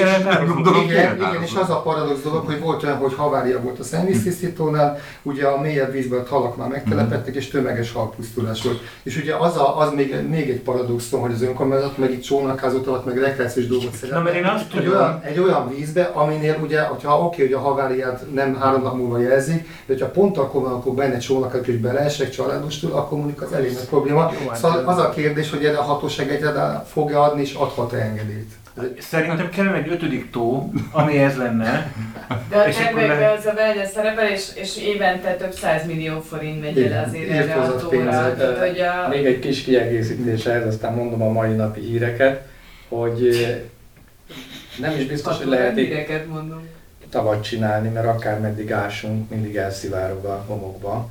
Tehát eh, ez olyan kicsit, mint egy, egy lyukas vödör lenne, amit próbálunk megtölteni vízzel. Tehát a vízzáró réteg az, az, az nagyon mélyen van? Nagyon messze van. Aha. Majdnem, hogy dombtetőn van félig meddig, még, tehát a tavakhoz képest terepszint, az nem tudom. Tengerszem. És, eh, eh, és ez, ezért szakmai Már szempontból. Eh, ez egy, inkább egy rémálomhegyi vállalkozás. Lehet bízni, hogy valamilyen csoda folytán mégis a homokra valahogy iszap rakódik és hasonló, és akkor esetleg megtartja. Hát a polgármesternek nagyon sok ötlettel végül is beigazolódott, hogy neki volt igaza, mindenki hülye volt, csak neki volt igaza. Itt is lehet, hogy erről van szó, de a szakemberek azt mondják, hogy ez, ez egy halva született ötlet. Ennek ellenére állandóan megszavazza a képviselőtestület az újabb és újabb milliókat vagy százmilliókat a földmunkára. Várjál, akkor bocsánat, tudom, hogy még a híreket akarom mondani, de akkor még egy tisztázó kérdés. Hogy, hogy, hogyan kerül bele víz? Hát a, a, a, egy legfontosabb, hát ugye az elején mondtam mondjuk, hogy a szennyvíztisztítónak lenne kb. a havária tározója. Ez azt jelenti, hogy a szennyvíztisztítóba kijövő víz az mind oda megy, az a 6000 köbméter per nap, sőt most már több is. Megint az a gond egyébként, hogy kapacitásán túl van terhelve a szennyvíztisztító. Tehát a megtisztított Tehát víz 5000 kerül köbméter per nap a kapacitása, és most 6000-et engednek rá, és még annyi érdekessége, csak ez nagyon fontos, Aha. hogy például az önkormányzat, ugye ez egy nagyon modern szennyvíztisztító, tehát hogyha úgy üzemeltetnek, hogy nem sorunk rajta, akkor egész jó víz jön neki belőle, főleg az előzőhöz képest. Csak az a gond, hogy egy-két éve történt, hogy az önkormányzatnak hát spórolni akart, inkább azt mondom, nem azt mondom, sosem mondom, hogy nem volt elég pénze, amíg a tározóra 100 milliók mennek el, addig van pénze az önkormányzatnak. Tehát az a lényeg, hogy spórolni akart, és tatabányai szennyvíztisztítóból használt szűrőmembránokat vett, amit ott kidobtak, azt megvette a versenyt önkormányzat, és az a szép ebbe, hogy nem tudok róla, hogy a hatóság ezért bármi szólt is volna. Lehet, hogy Bontott, bontott izé, mint elmentem a kocsi Igen. bontóba, így elmentem a... Hát kb. igen, jó lesz az még. Csak ugye itt azért az egész torrendszeren átmegy ez a víz, és 6000 köbméter per napról beszélünk. Szóval azért, hogy ezt fogadja, és egyébként lehet, hogy fél év meddig az igaz, hogy, hogy valamennyire kormatálódik, ugye a meder meg el- eltömődik iszappal egyebek, hogy biztos, hogy egy idő után nőnek a víztározó képessége, de biztos, hogy nagyon nagy mennyiség el is megy, mert az egész egy teljesen száraz, olyan homokos táj, semmilyen kötöttsége nincs a talajnak. Tehát Jó, és akkor a mai napi hírek következnek. Valamelyik, valamelyik eh, veresegyházi lakosnak volt egy remek ötlete, és petíciót is indított. Hát, hogy remek-e vagy nem, azt Sándor majd mindjárt megmondja, mint szakértő, de azt mondta, hogy állítsuk le az Álomhegyi tónak a, a, a beleölt pénzt, és helyette inkább ugyanebből a pénzből, most, hogy ilyen nagy energiaválság van, használjuk ki a termálvíz adta lehetőségeinket, és ezt a lakosok felé kössük be a, az állampolgároknak a lakásaiba ezt a, ezt a termálvizet, mert termálvízzel fűtik ezt az intézményt is, amiben most vagyunk. A, az egyik nagy vállalatot, itt a G-t, azt is azzal fűtik, tehát hogy miért van az, hogy az önkormányzat belefektet pénzt, hát az, hogy ilyen közösségi területeknek, iskolákban az teljesen rendben van, de mondjuk egy, egy magánvállalkozásban, mint a G-be, vagy oda jutatja, és a lakosok meg ebből nem részesülnek. Tehát, hogyha ez kialakulna ez a koncepcióváltás, akkor ez annak a pénznek a befektetésével itt el lehetne kezdeni támogatni a lakosokat. Ö, igen, ezt hadd tegyek annyit hozzá, hogy már nem is tudom, 2008 környékén javasolt ezt az Egyesületünk, ugyanis azt kell tudni, hogy 87-ben fúrták a termálkutat. Két nagy hibát követett el az önkormányzat. Az egyik az az, hogy nem abban az időben épített, mondjuk a 90-es évek elején termálfürdőt, amikor még voltak befektetők is, akik kopogtattak egyébként az ajtón. És akkor még nem volt minden településen termálfürdő, tehát hogy akkor ez nem valósult meg, mert a közelünk Peshez, tehát egy nagyon Meg vonzerős. akkor úgy építették Igen. ezeket a fürdőket, mint most a stadionokat. Tehát akkor az Igen, volt a igen. koncept. Szóval, szóval, szóval ez teljesen lemaradt, gyakorlatilag egy ilyen úttörő tábor jellegű termálfürdő van most, gyakorlatilag a volt úttörő tábor területét örökölte meg, és egy ilyen nagyon pici medencével. Ez az egyik hiba, a másik pedig az volt, hogy a lakosság felé nem terjesztette ki az önkormányzat, azért érthetetlen, mert már akkor olyan 2010 környékén, vagy, vagy később is voltak olyan EU-s pályázatok, amelyek lehetővé tették volna ezt, és mindenki jól járt volna, mert hogyha annak én kiszámoltam, hogy több milliós bevétel lett volna éves szinten az önkormányzatnak abból, hogyha mindenkori gázárnak még a 70%-át kéri csak el, és a lakosoknál is több 10 millió, 100 millió fontos zsebében maradt volna. Tehát ebbe Ez lett volna az igazi Hát, rezsicsökkentés. hát ez, ez, ezt meg lehetett volna csinálni, és nem tették meg. Néhány társasház felé talán kivezették, de az is nem tudom minek volt köszönhető. Talán az, hogy elvárták a pályázati támogatást, hogy vonjanak be valamennyit, de igazán az lett volna igazán jó. És egyébként ez most is szeretném kiterjeszteni egész Kárpát-medencére, hogy világviszonylatban itt a földhő az egész közel van, tehát a termál vizes rétegek ugye más országokhoz képest nagyon kevés hasonlódottságú van. Ez nagyon nagy bűn, hogy ezzel Magyarország nem él, úgy gondolom. És ha visszasajtolják ezt a vizet, Hát akkor persze. tulajdonképpen nem is Nem károsít, Tehát igen. egy önfenntartó rendszer. Szóval, szóval mindenki jól jár, úgymond, és mégsem csinálják. Tudjuk azt, hogy vannak különböző egyéb nagyon komoly fenti, meg ilyen nagyon érdekek. Tehát ugye amíg van kőolaj meg földgáz a földön, addig azért nagyon nehéz lesz bármi más csinálni, de, de ezt az önkormányzat talán kicsiben megtehette volna, és ezzel nem élt, és most sokkal erőben. De most van egy állampolgári kezdeményezés. Van egy, állam, ugye van egy petíció, úgy nézem már 140-en aláírtuk. Eh, Ehhez, hogyha még valamilyen szakmai, szakértői szöveg is készül, és azzal be lehet nyomulni, aztán az önkormányzat nyomás lehet gyakorolni. Persze, hogyha van valakinek egy fixa ideája, hogy ő egy államhegyi tovat akar építeni, amivel sokan nem értünk egyet, ahogy azt a Sanyi elmondta, hogy milyen problémák vannak vele. Tehát, hogyha valakinek ez a fixa ideája, és ő határozza meg, hogy mi történjen Veresegyházon, akkor vagy az van, hogy leváltják ezt a polgármestert, vagy pedig olyan kényszer alá helyezi a képviselőtestület, ami nem valószínű, hiszen minden ember a zsebében van, vagy a, a, a közösségnek a nyomása. Tehát különböző dolgokban lehet reménykedni. Ö, igen, bocsánat, még a tározóhoz annyi nagyon fontos dolgot hadd mondjak, hogy manapság a víz visszatartás az egyik legfontosabb Jaj, jaj. dolog az egész országban. Kb. 40 ezer kilométernyi lecsapoló árkot csatornát csináltak Magyarországon az elmúlt 150-200 évben, ez a föld kerületével egyez, és csodálkozunk, hogy kiszárad a Kárpát-medence. Szóval az a lényeg, hogy a vízvisszatartásnál viszont nagyon fontos az, hogy nem vízfelületeket kell növelni, ez egy nagy párogási felület. Az állami tározó az 14 hektáros, a 140 ezer négyzetméteren párologtatjuk a vizet ebbe a melegbe. Tehát, hogyha az inkább úgy ment volna át a tórendszeren, meg a tavakat kísérő országosan védett lápokon, hogy mondjuk a patakot néhány helyen visszadúzasztjuk, ahol megengedi a környezet, és még nem okoz lakóházakba egyebekbe problémát, akkor már a talajvizet is tudnánk emelni, és mindennek jó lenne, tehát az erdőtől kezdve mindennek. Tehát most a Szadai Önkormányzat pályázott egy ilyen vízvisszatartós projektre, és valószínűleg nyerni is fog, mert elég jó anyag lett és ott majd megcsinálják ezt, hogy nem engedik azt, hogy a településre azonnal elvezessünk minden vizet, vagy nem csinálják azt. Tehát az önkormányzattól is kérdezték a szakvéleményünket, hogy szeretnék tavat csinálni, stb. és mondtuk nekik, hogy max. egy nem tudom, pár száz négyzetméteres vagy mert itt az a lényeg, hogy a talajvízzel együtt, magas talajvízzel együtt megtartani a vizet, és nem újabb párogási felteket létrehozni. Na, ez egy újabb szempont volt, amit én nem tudtam. De mondjuk gondolom a, a meg a ártereknél viszont az árterek területének a növelése, vagy ott, ott a Hát ahol, igen, igen, tehát az Ott- hogy olyan visszadúzasztás, nem, nem, tehát természetesen, hogyha amiatt, de plusz visszajöttet ne hozunk létre. Ha van egy ártérített, az megint más, az ártérített egyébként eleve nem adja nyílt sokszor a vízfelület, ugye, mert rengeteg fa van például egyebek. Ugye a sziget közre gondoltam, tehát Mhm. Hát ahol van tér, de Magyarországon sajnos az a gond, hogy nagyon sok helyen infrastruktúrával egyebekkel körbeépültek az árterek. Érdekes, amiket, amikről beszéltek, mert amikor így mondta Péter, hogy jó, hát 140-en már aláírták, és egyébként tök jó ötlet, de hát nyilván az önkormányzatnak kéne ebben tevőleg részt vennie, tehát ő neki kéne ezt eldöntenie és a projektet végigvinnie. ez két napja megy, tehát lehet, hogy több ezer ember aláírja. Világos, én csak arról mondtam, hogy ú, hát azért ettől de nagyon messze vagy. Nem csak Veresegyház, hanem úgy általában a magyar önkormányzatiság politika, hogy egy, ez, mert ez nekem ez nagyszabású sztorinak tűnik, hogy akkor a, a, a földhőt, hogy hogy hívják ezt, termálvizet. Akkor bevezetni akár magánlakásokba is, de közben te meg hozol egy példát Szadán, ahol nem a termálvízről, de egy másik nagyszabású projektet viszont komolyan gondolnak, és akkor arra írnak egy anyagot, és beadják a pályázatot, hova adták be, Unióhoz vagy kormány? Ö, Hát a közvetlen egy uniós pénz ez egyébként. A, azt hiszem, hogy a Klímabarát Települések Szövetsége írta ki ezt, de már lejárt a határidő. Szóval csak az sajnos. jutott eszembe, igen, hogy, hogy lehet, hogy tényleg azért az fontos, hogyha a politika valamit eldönt, akkor azt csinálja meg. Tehát, hogy tulajdonképpen a politikára így tud hatni a civil kezdeményezés? Az az igazság, hogy mi már is sok petíciót indítottunk, volt köztük nagyon sikeres, volt közepes, volt, ami nem sikerült.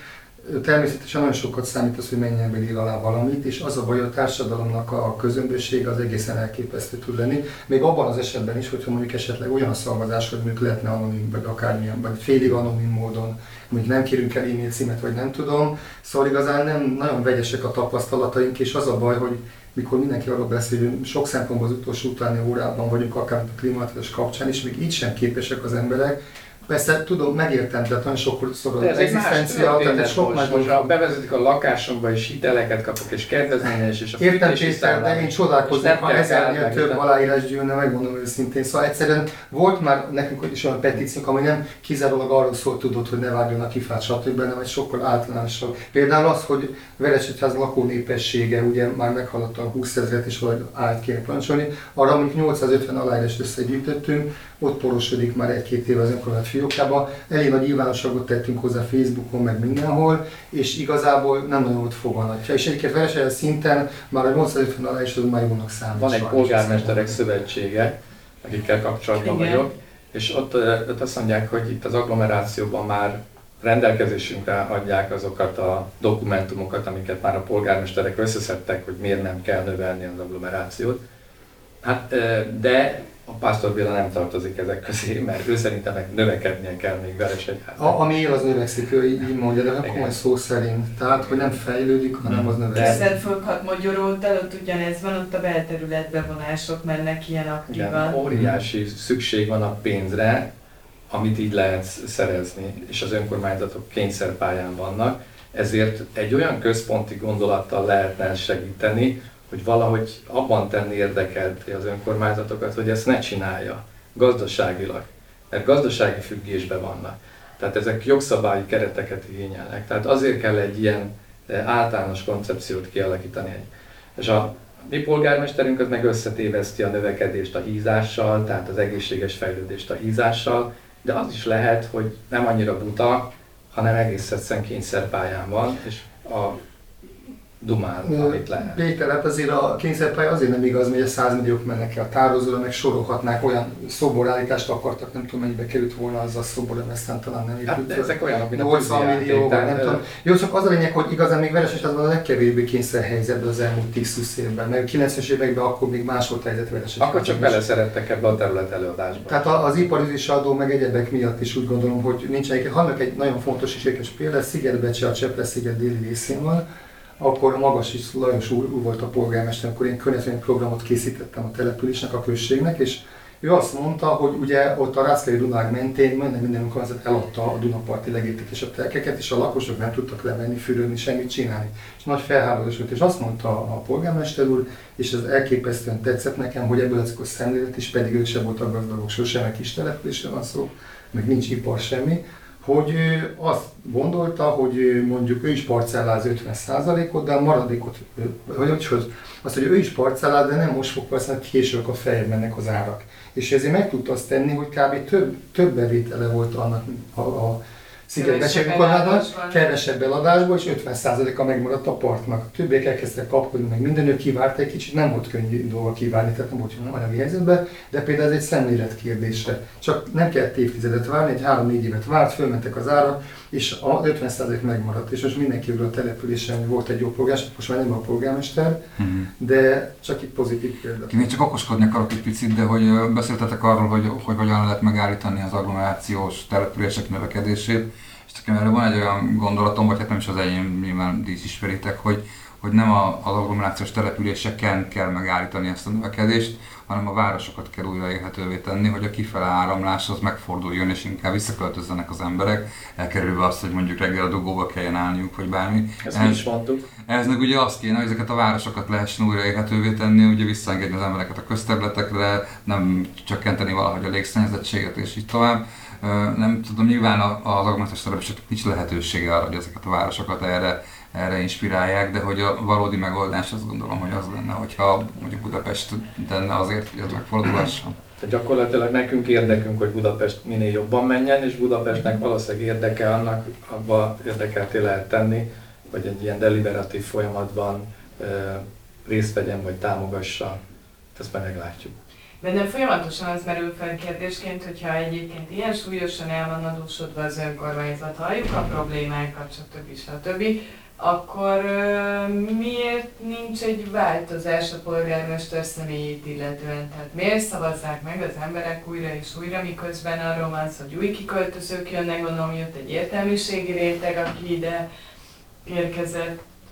Hát erre próbáltunk már választ adni. Az egyik egy ilyen nagyon elképesztő dolog, hogy valahogy a gyors növekedés az stabilan tudta tartani Veresegyházon a polgármestert. Sok helyen lecserélődött az őslakosok által kiválasztott polgármester a betelep, betelepülőkre, de ahol ennyire gyors a növekedés, ott az első ciklusban még mindenkinek az identitása ahhoz a területhez kötődik, ahonnan jött. És az, hogy ahová került, ott mi történik, ott hagyja, hogy a dolgok úgy menjenek, hogy eddig, mert azért jött ide, mert hitt abban, hogy ott jól működnek a dolgok. Tehát kell egy három-négy év a beköltözőknek, hogy ocsudjanak és változást akarjanak, de ha mindig olyan sokan jönnek újak, hogy az a, a betelepülők mindig többen vannak, mint a régiek, hmm. plusz még ott vannak az őslakosok, akik meg egy stabil táborát adják, de nem akarom azt mondani, hogy az őslakosok között ne volna megoszlás, tehát hogy szemben van. Hát, meg ez 57 évre azért kevés, azt gondolom. De ha már, itt, ha már őslakosokról van szó, azért nagyon sok településen ez mindig konfliktus szokott lenni, hogy vannak a régi lakók, akik generációk óta ott élnek, és, mm. és általában nyilván a, a, a belső magban laknak, és akkor jönnek a gyűjtmentek, ez Veresegyházon soha nem volt? Dehogy nem, dehogy nem. Ezt, ezt sokszor fel is lett használva különböző célokra, de nem is ez a lényeg, hanem az, hogy most, amikor eljut egy olyan stádium, egy település, mint Veresegyház, amikor most be van záratva monotos nagyobb bakteriális szennyezés miatt, és ugye persze azt nem vizsgálja a hatóság, vagy a szemvíztisztítő, aki ott tisztít az ennyi tényleg mennyire terhet, csak a tóba vizsgálják. A szemvíztisztítő ott van fölötte, eszükbe se megvizsgálni. Tehát a, hogyha már az, hogy beznek egy strandot, az őslakos is évtizedekig fürdött meg még a, a, a, a, a nagyanyja, meg az unokája, mindenki, akkor már az egy kicsit egy oldalra rendezőnek a dolgok, és én azt tapasztalom meg, a mi egyesületünk, hogy egyre többen látják azt, hogy amit 10 meg 20 éve mondtunk, az, az sajnos beigazolódik, és nem arról van szó, hogy nekünk az a hobbink, hogy most itt káráljunk, vagy pedig negatív képet festünk, és, és, és abban lehet egy picit úgymond reménykedni, hogyha az ember adja meg kellő információkat, meg tájékoztatja a lakosságot, hogy ez megváltozik, de mindig lesznek olyan politikai, meg egyéb manipulációk, ami miatt összeurasztják esetleg a két csoportot. Ugyanakkor, ahogy a Péter is elmondta, mindig az önmond betelepülők újabb szavazóbázist adnak, de ez még azt sem szabad elfelejteni, hogy azért milyen kiterjedt kapcsolatrendszer van egy felső vezetőnek, az sem mellékes, mert ezer példát lehet arról hozni, hogy mondjuk valaki, aki nemrég telepedett le, a gyereke vagy a felesége ehhez kormányzatnál vagy egy önkormányzati vállalkozásnál, onnantól kezdve már azért egy kicsit az emberek megengedőbbek. Ezen példa van erre. Igen, azt, azt még hogy kérdezzem már meg, hogy, hogy az a tapasztalásom, hogy a legtöbb önkormányzatban a, a, a változás a választások során összefügg azzal, hogy az országban a pártpolitika mentén milyen éppen hova helyeződnek a hangsúlyok, és hogy ez valahogy így teljesen nélkülözi a egyházi politika, ez hogy ezt hogy csináljátok. Külön kis Tehát mint egy állatorvosi rújt, aztán minden megtörténhet, és gyakorlatilag kvázi tényleg olyan, mint hogy elszigetelt sejt lenne sok szempontból. Uh-huh. Hát egyfelől másrészt végignéztem egyszer a, a választási eredményeket, hogy azt, amiről te, te beszélsz, az, az, az nem igaz a, az ilyen 5 és 20 ezer fő közötti településekről. Tehát a nagy településeken az emberek politikára szavaznak, pártokra, kis településeken pedig emberekre szavaznak, és hogyha valakinek helyi szinten jó a piárja, akkor ha megnézed a kis településeket, nem, azok nagyon sokszor függetlenek.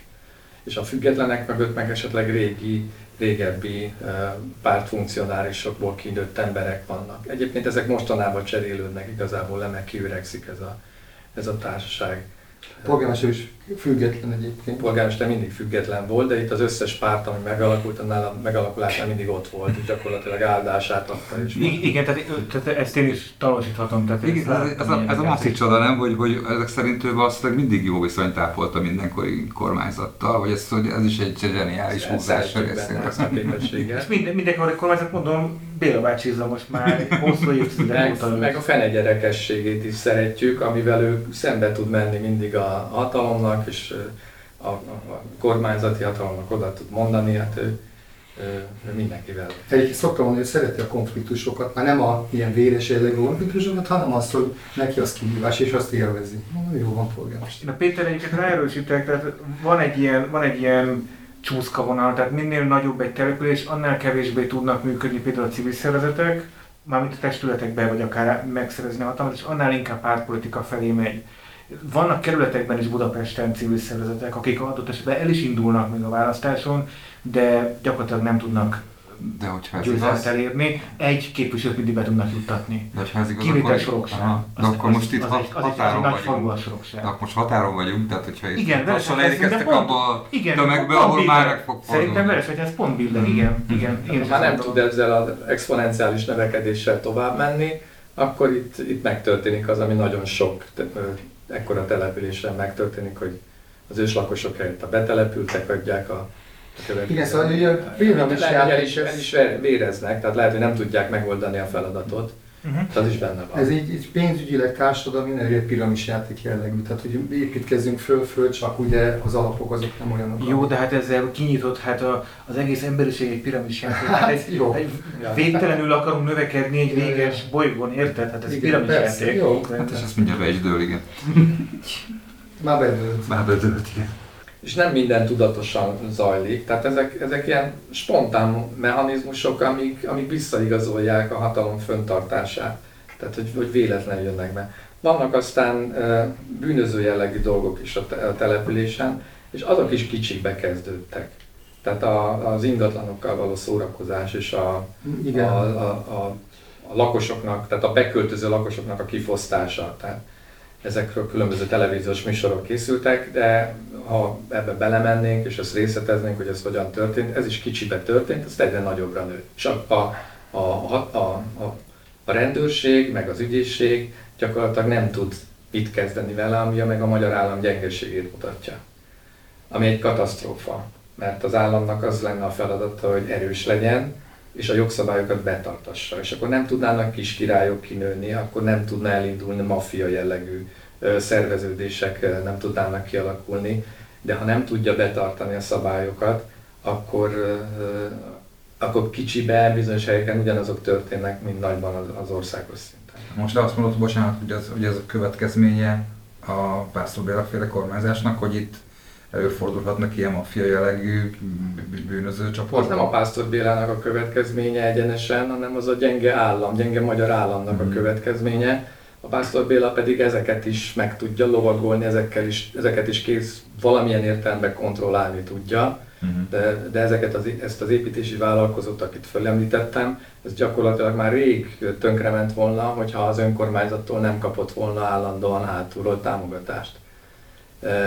És ez, ez, egy, ez, egy, ez egy külön fejezet, Igen. hogy, hogy ilyen szempontból is ügyes. Ugye rengeteg családot megkárosított az a vállalkozó, meg büntetőjárás sok garmada indult ellene. És mégis működik. Ö, még De annyit, nem itt volt ez a, bocsánat, egy ilyen ö, lakópark de arról van történet, de ez igen, ugye, igen, ami igen, igen. időről időre Igen. följön az országos De nem csak ez a médiában, és- lakópar, hanem mást is épített ez a vállalkozó mindig. Én egyszer És általában póroljátok az emberekről. Kikértem az önkormányzatnak ezzel a vállalkozóval való kapcsolatáról szóló dokumentumokat, és érdekes módon megkaptam mindent. Szóval az arra számítottam, hogy elmismásolják. Ezt kaptam szépen összeállított, rendszerezett paksamétát.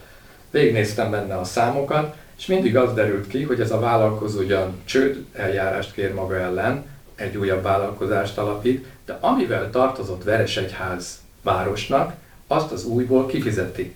Igaz, hogy embereket károsít meg, akiknek nem építi föl, vagy nem tudom, hogy kétszer a lakásokat, tehát hogy embereket károsít meg, és szerintem egy politikusnak az volna a dolga, hogy az embereket védje, nem pedig a, a vállalkozókat az emberekkel szemben, különösen akkor, hogyha a vállalkozót jogilag elítélik, és rá lehet mondani, hogy bűnöző, mert ez mert az. Nem megtörtént. Bocsánat, ez, ehhez kapcsolatban nem szeretném elfelejteni, hogy ugye, hogy a vállalkozókkal hogy működik egyik az önkormányzat, ugye a ekkori úttörő tábor, ahol most a termálfürdő van, az azért mégis a Veresegyház közepén van, kvázi ott a ö, ö, egyik, fő, egyik tér közepén, és ö, egyszer jött egy ilyen ötlet az önkormányzatól, vagy a polgármester útól, hogy, hogy, elszere, hogy ingyen odaadja egy helyi vállalkozónak, mert ő cserébe miket fejleszt, és akkor ugye persze teljesen földháló képviselőtestőt, hogy ilyen értékes ötlet, bármit is fejleszt, az ingyen nem adhatjuk oda, és aztán úgy hűsült meg a dolog, és ez nagyon hát vicces vagy tragikomikus volt, hogy az egyik képviselő, aki szintén tehetős volt, de persze azért nem akart nagy pénzeket beleölni, felül ajánlott, ezer forintot ajánlott érte, és így elúszott az egész dolog, és a képviselőtestülető napi rendőpont lekerült. Persze kicsit ilyen komolytalan dolog, mert ugye ilyenkor megkínított hirdetni, stb. De egy ilyenkor utána elment a kedve a vezetésnek attól, hogy, hogy ingyen vagy egy forintért átadja a vállalkozónak. És még egy fontos így, Csiki bege volt ez a vállalkozó. Még egy fontos... De milyen jó, hogy nem bizniszeltek vele, mert azóta már nem, eleve, túl nagyra nőttük, a beszállt az ingatlan. És Péter, még nem beszéltünk arról, ami, ami nagyon érdekes, hogy hogyan lehet még pénzhez jutni. Ugye van sok gazdag vállalkozó az önkormányzat környékén, és egyszer a ligetektől nyugatra jövő területet az önkormányzat eladásra meghirdette, hogy mindenféle lakópark, meg minden épül majd, és eladta a vállalkozónak, és úgy emlékszem a feltételek, hogy önkormányzat megcsinál közműveket, most ugye mindig ez szokott lenni a, a, a csel az egészben, mert mondjuk azt mondja, egy hónap alatt minden meg lesz, akkor még a tervezéssel megcsinál fél év alatt. És ugye gyakorlatilag az, hogyha lejár ez a határidőnk, hanem sajnos nem tudtam megcsinálni, akkor az önkormányzat visszafizeti azt a vételárat, de ugye még benne van a ködbér is, tehát gyakorlatilag így kapott kölcsön az önkormányzat 500 millió forintot, hogy a vállalkozó megvette az önkormányzattól, önkormányzat megkapta az 500 milliót, utána ködbér együtt kapta vissza. Ilyet ez is egyfajta kölcsönfelvétel. Igen. Ez a Somodi ügy, hát ebben ez... volt az, amikor rabosították a polgármesterünket, tehát eljutott idáig nagy nehezen az ügy.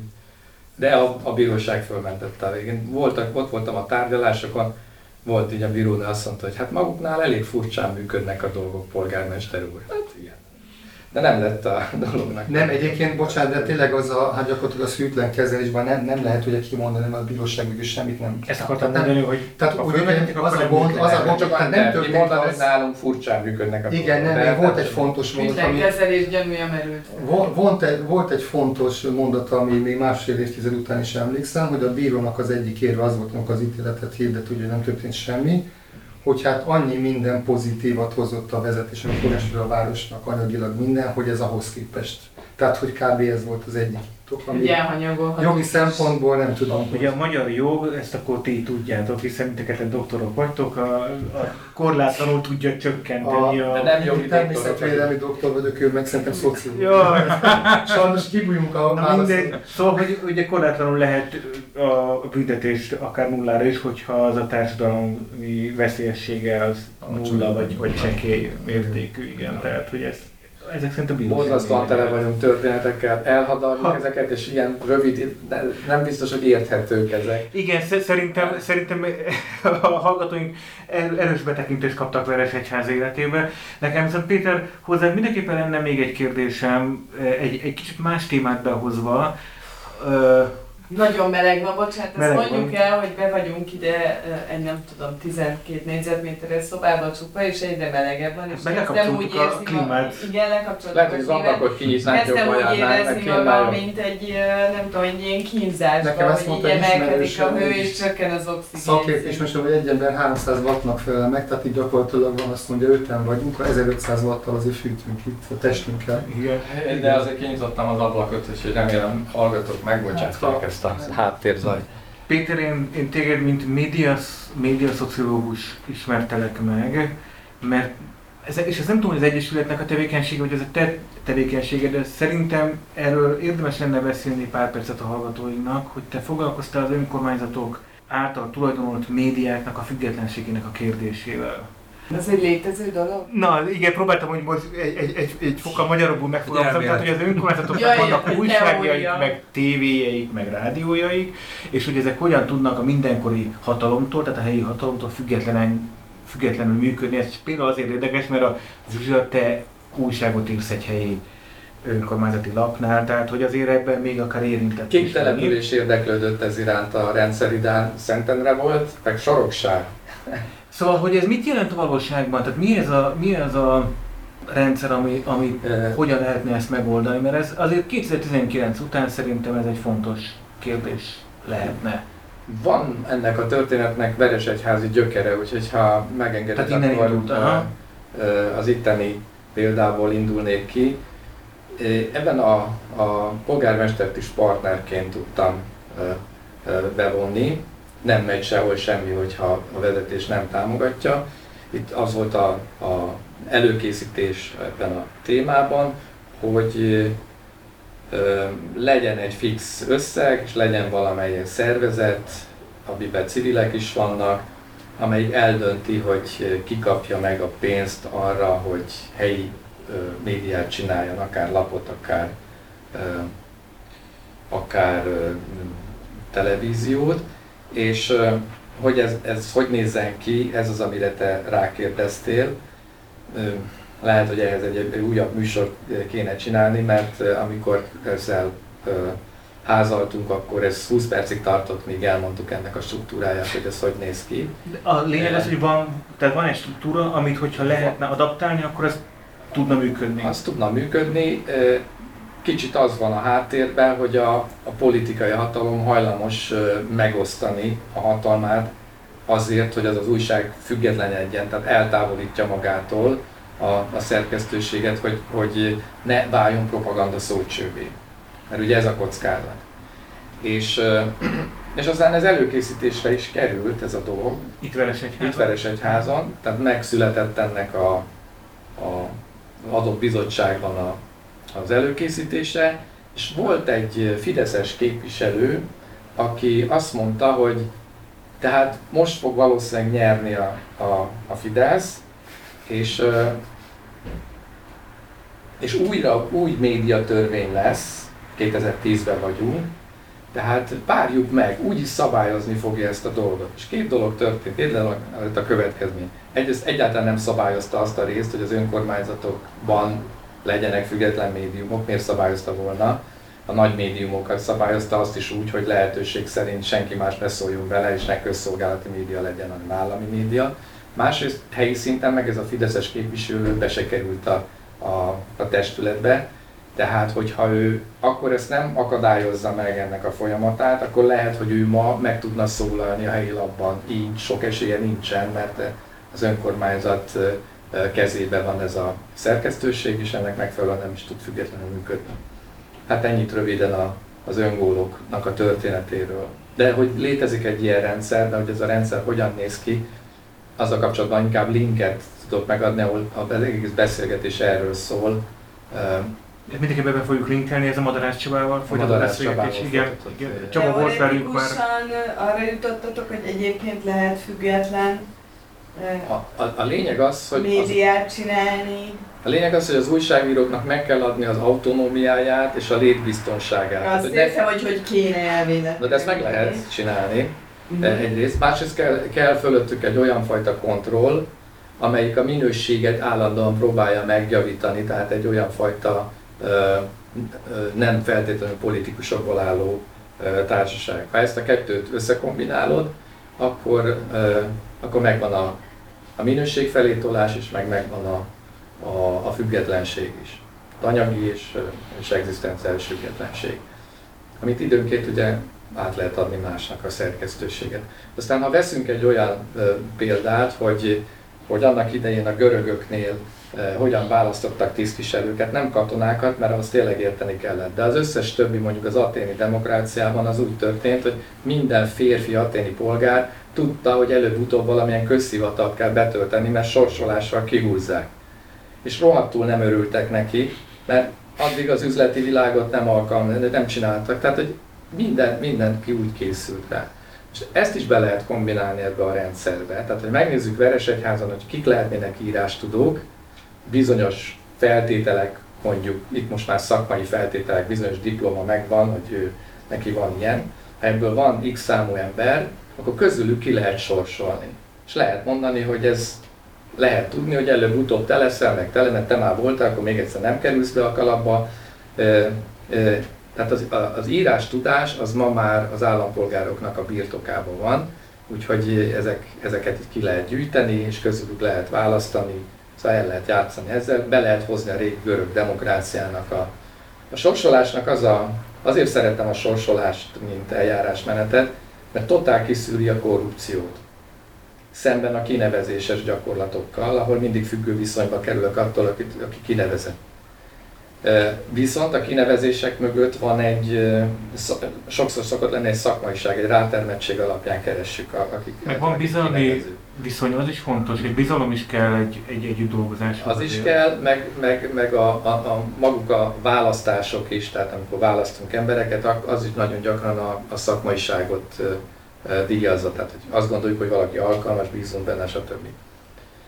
De ezt a két dolgot kell összekombinálni jól az új rendszerekben. Szerintem sokféle demokrácia, a nyugati demokráciák ugyanúgy vergődnek, megküzdenek a, a, a demokrácia deficittel, tehát az, hogy problémáik vannak. Az emberek nem érdeklődnek, hidege, nem, nem folynak bele. Nyugaton is, hogy van, egyre kevesebb pártag van, ehhez képest, ahogy mondjuk Nyugat-Európában a pártagok száma, az képest a magyar pártagok száma az tizedannyi vagy századannyi, tehát hogy alig vannak akik, akik erre, ki az, aki Magyarországon valamilyen párba be akar lépni, amikor totál népszerűtlenek a politikusok. Valahol nem szeretjük a politikusokat. De most, hogy ezeket mind megoldja a nyugati társadalom, ehhez különböző elméletek vannak, és hát ugye milyen szociológusként nekem az a dolgom, hogy olvassam ezeket a vergődéseket, amik Nyugat-Európában vannak, ezekből át lehet hozni. És mivel média szociológiával foglalkoztam, ezért főleg erre koncentráltam tehát helyi szinten igenis meg lehet oldani, hogy autonóm és független szerkesztőségek jöjjenek létre. Én ilyet még nem látom. Lehet, hogy erre kéne szállnunk egy adást? Egyik oldalról nem, nem, nem, nem azt próbáljunk elszállni egy adást? Mert ez, Abszolút, ez, ez szerintem egy nagyon izgalmas dolog. Nem azt mondtam, hogy Magyarországon van ilyen, azt mondom, hogy elméletileg meg lehet. Ja, hát elméletileg én is hiszek benne, abszolút. Na, igen, de még a magát Magát a struktúrát egyébként Szentendrén a fő nehézsége egy ilyen rendszernek a megvalósítása az, hogy ugyanakkor léteznek nyilvánosságban szereplő médiumok, ha jól tudom, és azok pedig ellenségesek az önkormányzati tevékenységgel.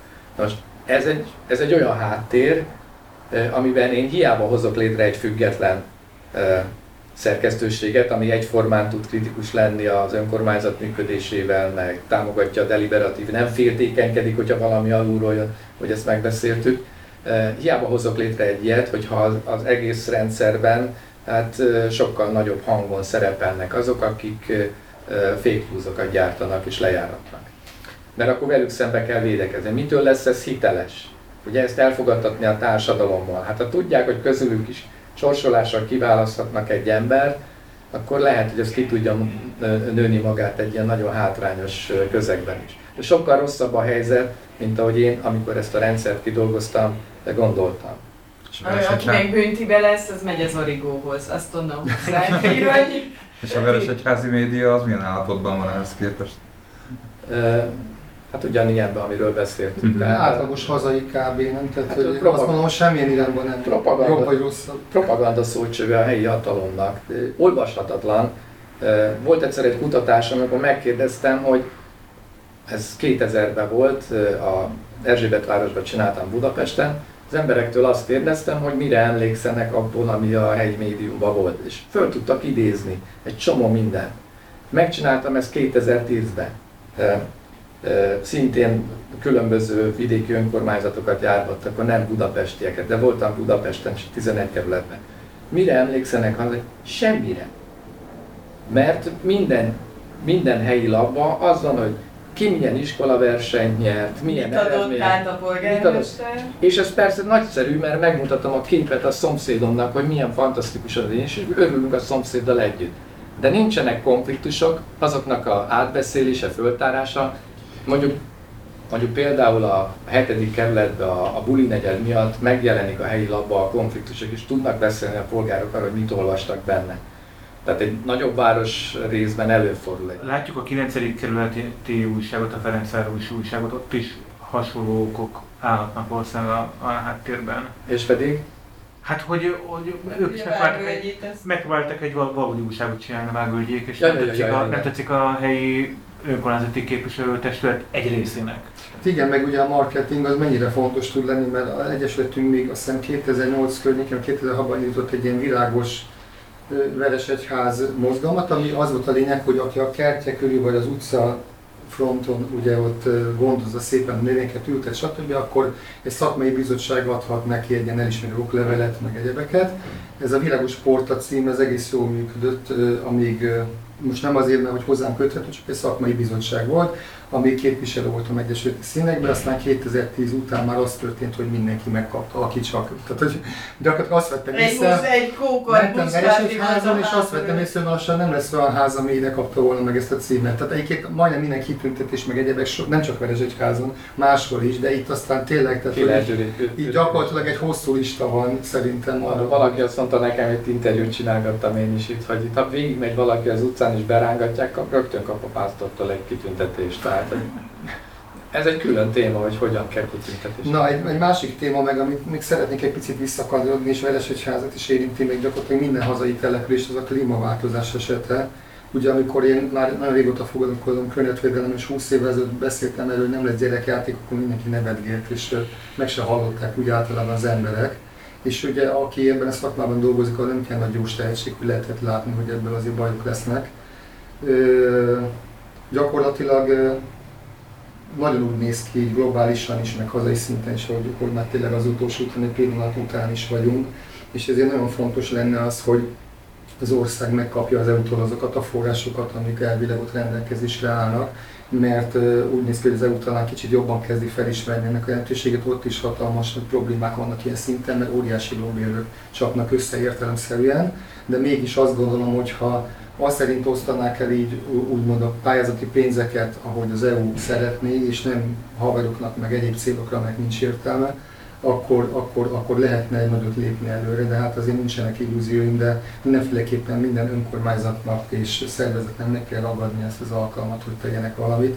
És hogy itt a nagyságrendek miatt ugye van 40 ezer kilométer lecsapoló árok Magyarországon, van 3000 település, most hogyha nagyon belehúzunk, akkor is pár száz település fog mondjuk az első pár évben kapni a támogatást, hogy visszatartson vizet, csak az a kérdésem, hogy a 300 település visszatart a 3000 az mit fog számítani Kárpát-medencei szinten, és ami még súlyosabb dolog, az, hogy a folyók ugye gyakorlatilag tavasztól őszig, abban, meg hát később is abból a vízből táplálkoznak, ami a hegyekbe elolvad, hó, jég, lecse, stb.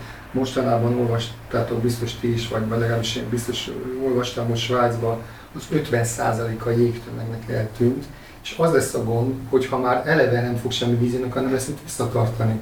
Tehát itt, itt már, már, majdnem azt kell, hogy mondjam, hogy gyakorlatilag ilyen szempontból egészen reményt a helyzet.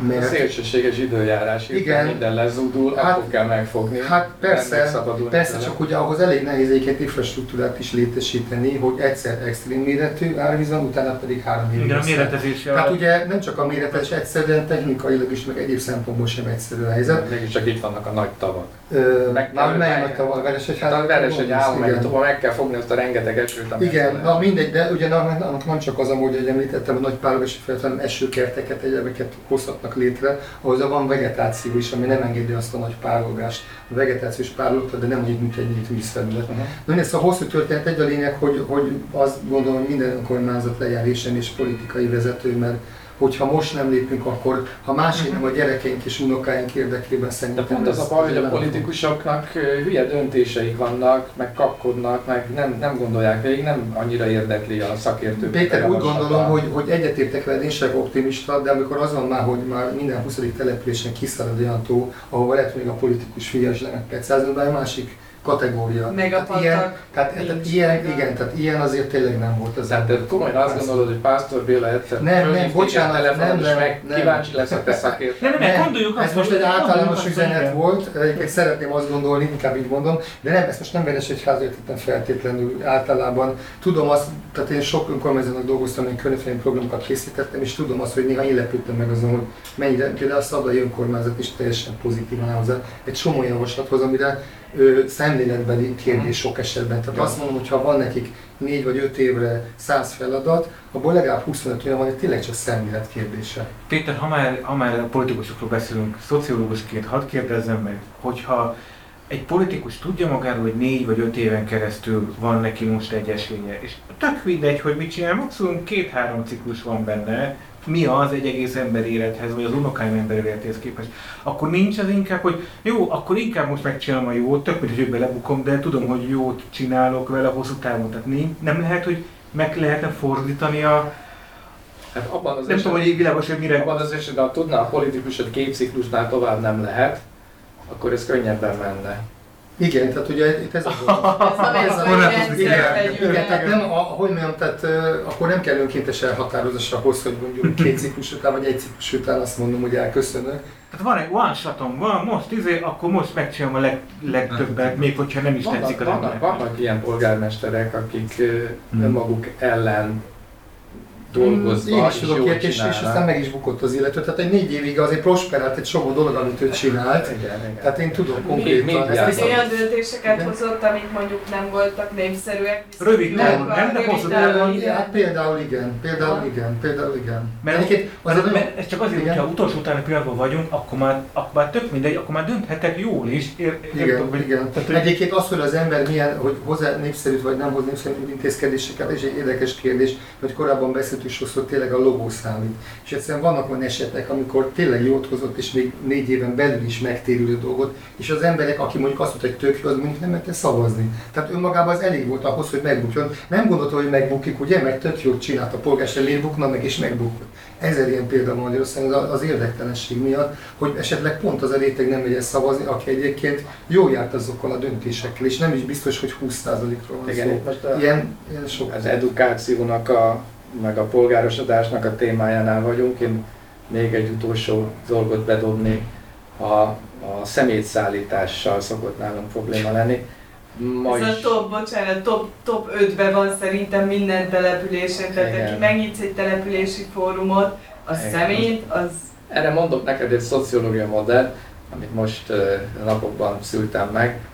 Egy nappal később vitték el a szemetet, de Veresegyházon van polgárosodási attitűd, tehát az azt jelenti, hogy itt az emberek kirakják szépen nejlomba, becsomagolva, ahogy a, kell. ahogy kell, és utána reménykednek abban, hogy, ö, ha, hogy elviszik. Ha nem viszik el, akkor visszarakják a kertjükbe, és a következő alkalommal megint kirakják, ami két hét múlva esedékes, és megint reménykednek. Nincs lázadás vagy Két, egyebek. hét, két hetente viszik nálatok a Két hetet nem náluk két hetet, de nem viszik el a Két hetetlen.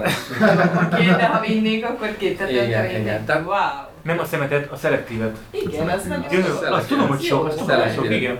Igen, tehát ö, egyrésztről kell foglalkozni azzal, hogy egy, egy közösség mennyire kultúrált, és szerintem a magyar társadalom többsége a súlykon már ott van, hogy, hogy van ilyenfajta kulturáltsága. Ha egy középosztály társaságot nézünk, még, a kertvárost nézünk, még inkább.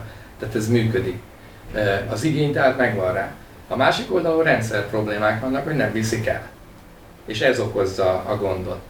Most vannak olyan országok, ahol a rendszer már működik, voltam Szicíliában, tehát Palermóban már működik a rendszer, de az egy olyan, mint egy De afrikai. Azt nem a maffia üzemelteti? E, már nem, de az olyan, mint egy afrikai. Most már hát 2008-ban még beszélhettünk volna arról, hogy 7-ben, 8-ban ez még a maffia üzemeltette, most már a maffiát leszámolták, legalábbis ezt mondják, működik, csak az embereket nem érdekli e, annyira. Tehát ott azért szemetes a, a terület, de vitorlázni voltam a, az, a, a, Sziciliába, és már a vitorlás kikötőkben már megkövetelték tőlem, hogy két részbe adjam le a, meg, a, a szemetet. Már nem vették volna át úgy, mint mondjuk két évvel ezelőtt. De óriási fejlődés van rendszer szinten. Ha két dolog megműködik, tehát mi a kulturáltak is az emberek meg rendszer szinten is működik, mondjuk ilyen a, a hanyatló nyugatból Németország, barátom volt ott, és azt mesélte, hogy, hogy turistaként megszállt valahol, de hogy valami hat felé kellett volna szortírozni, ezt nem is értette. Tehát, de a helyiek értik. Tehát működik rendszer szinten, és a kultúra is megvan hozzá. Ezt nevezzük civilizációnak. Ugye? Szeretném jelezni, hogy Ausztriában viszont a fáradt olajgyűjtés az egy kérdés, mert hogy a fiam kint él és kereste a fáradt olajgyűjtőt, Mhm. hogy hova tudja leadni, és nem is értették a kérdést, hogy ezt Magyarországon pedig vannak ilyen, nem sok. Na, végre van egy jó... Nem, az összes molnár lehet. Mo- Ja, igen, igen, igen, igen. Most csak most azon kívülre gondoltam, de De tényleg. igen, úgy tényleg kevés van, igen, de hogy ez meglepett engem, hogy tényleg Ausztria is az, hogy nem tudom, nyolc fel kell szortírozni Mhm. mindent, és tényleg lenyűgöző, Mhm. mit csinálnak, de hogy ez például vagy béna a gyerek, A, és nem Az nem értette, lehet. a, nem Az nem- értette a választ, vagy B, ez náluk nincsen. Igen, egyébként bocsánat, hogy nagyon szelektív hulladékgyűjtés, hogy mi már jó régen javasoltuk azt, hogy ö, vannak olyan országok, ahol vonalkódos rendszerre például azt leolvassák, hogy például az egyéb hulladékot, ami nem szelektív, mennyit viszel a kukásolható, és ez alapján fizet az illető, és ez marha jól ösztönöz, mert gyakorlatilag, hogyha nem 20 kilót teszek ki, csak 10 kilót, akkor fele annyit kell fizetnem, és ennek a technikai feltétele simán megvoltak már 10 évvel ezelőtt is. Ezt is javasoltuk annak idején, minden nem történt belőle semmi. A másik, ami nagyon érdekes, hogyha egy kicsit ilyen társadalmi oldalon nézzük, hogy már 20 évvel ezelőtt voltak felmérések, és szerintem gyanítom, még most is így van, hogy az emberek papíron nagyon szelektív hulladékgyűjtők, de valóságban meg nem annyi gyűjtenek be a, a vállalkozások. Tehát mondjuk az a lényeg, hogyha van egy kérdő, és a, megkérdezzük a lakosságot, akkor a 65% mondjuk egy példát azt mondja, hogy gyűjtő, és kiderül az adatokból, hogy az max 40 százalék. Tehát olyan nagyon nagy eltérés van e között is, hogy az emberek tudják, hogy pozitív, nem meri megmondani, még esetleg anoniminális. Jó, hát de magasabb értéket az értés. De Németországban visszatérve tehát, hogy van kultúra is, igény is, meg van rendszer is, tehát A kettőt együtt civilizáció. kell működtetni, tehát azért vagyunk mi szociológusok fontosak, mert kell, hogy a társadalom is edukálódjon, tehát annélkül nem működik semmi. Hiába hozunk létre egy jó rendszert, akkor az lesz, mint Palermóba, illetve ahol egyik sem működik, ugye hát az oroszok, akik, akiknek nem számít az emberélet se, pláne a környezetszennyezet, minden háború rettenetesen környezetszennyező, tehát addig nem jutnak el, hogy ezzel foglalkozzanak. Úgyhogy a, a, a aztán van olyan, az Uzurbil a kedvenc városom, ahol nulla hulladékos ö, termelés van, annyi felé válogatják a dolgokat, el tudják érni, hogy Ez semmiféle. milyen ország? Ez Baszkföld, Spanyolország, egy kisváros, és, és ott is hát mag- elég magas az életszínvonal, meg minden, tehát azért ez a civilizáltabb országokra jellemző, de ott is kellett az embereket edukálni, be kellett az iskolákba a diákok tanítják meg a szüleiket mindenféle zöld hulladékkezeléstől kezdve. És a szemetes zsákukon van névre szóló azonosító, hát ez, hogyha nem jól szortírozzák, meg koszosan dobják, akkor vissza lehet keresni, hogy ez kinek volt a, a, a hulladéka. Tehát sok mindent itt ki lehet találni, hogy a rendszer támogassa az embereket és fordítva, és persze ez csak a környezetvédelemnek egy szelete, mert nyilván a nagyobb probléma a termelési láncban jön létre, de, de nagyon fontos része. Itt, itt büszkék lehetünk, mi magyaroknak megvan a vágyunk, és a rendszer meg akadozik, mert mert az, abban már nem vagyunk partnerek, hogy a pénzt is belerakjuk. Vagy De két gondolat ami eszembe jutott tényleg ilyen magánjelleggel, hogy egyrészt azért nem vagyok motiválva, mert hogy azt hiszem, hogy a, a személyek után van meghatározva a kuka, tehát hogyha nekem kötelező a 120-as kuka, én hiába rakok bele csak nem tudom 20 liter szemetet, mert annyira fontos nekem az, hogy odafigyelve szemeteljek, akkor is minden hónapban ki kell fizetnem a 120 literes kukát.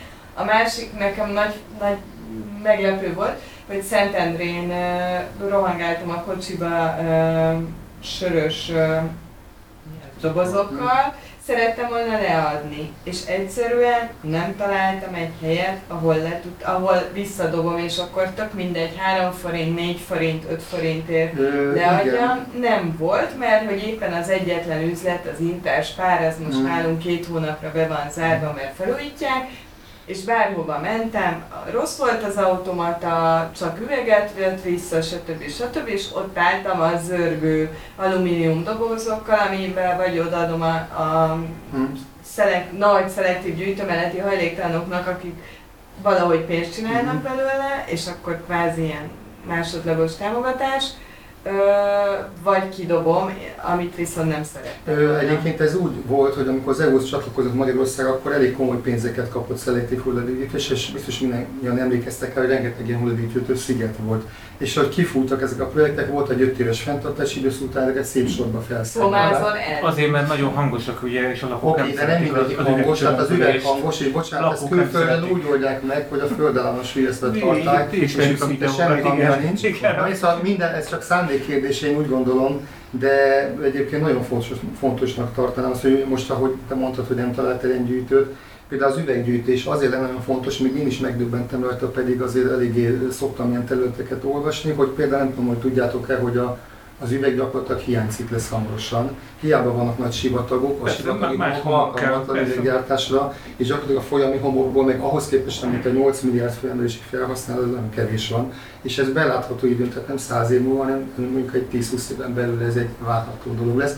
És ez fáj nekem, hogy gyerekkoromban, 80-as években, vagy még előtte, ugye még fizettek is nem is kevés pénzt a befektetésre, bármilyen akkor vittük a visszaváltóba. Most ugye az is már valami, hogyha szelektíven gyűjtjük, de ugye akkor újra be kell olvasztani, óriási energia igénye van. Most talán itt az energiárak elszállása miatt talán rá fognak jönni, hogy legalább annyi hülyeséget ne csináljunk, hogy fölöslegesen ne törjük össze ezt az üveget, amit még tízezerszer lehetne hogy használni, hogy semmi baja nem történik, és könnyen pucolható egy műanyaggal ellentétben. És még ide kapcsolódik az is, hogy itt a háború kapcsán és külön a földgáz hiány egyebek vannak, hogy azt se felejtsük el, hogy például a, a műanyagoknak a nagyon nagy részét az, az földgáz alapú, meg kőalapból csinálják. Erről mindig ugye elfelé, mindig csak arról beszélünk, hogy ugye az üzemanyagok elégetése, stb. Tehát itt nem csak arról a lobbyról van szó, hogy kőolaj meg földgáz kitermelés, ahogy üzemanyagot állítunk elő, hanem a műanyag gyártás is egy A feleségem egészségügyben dolgozik, és azt mondja, hogy a kanülökhoz nem lehet Magyarország egyre nehezebben jut hozzá, Hm. amik nagyon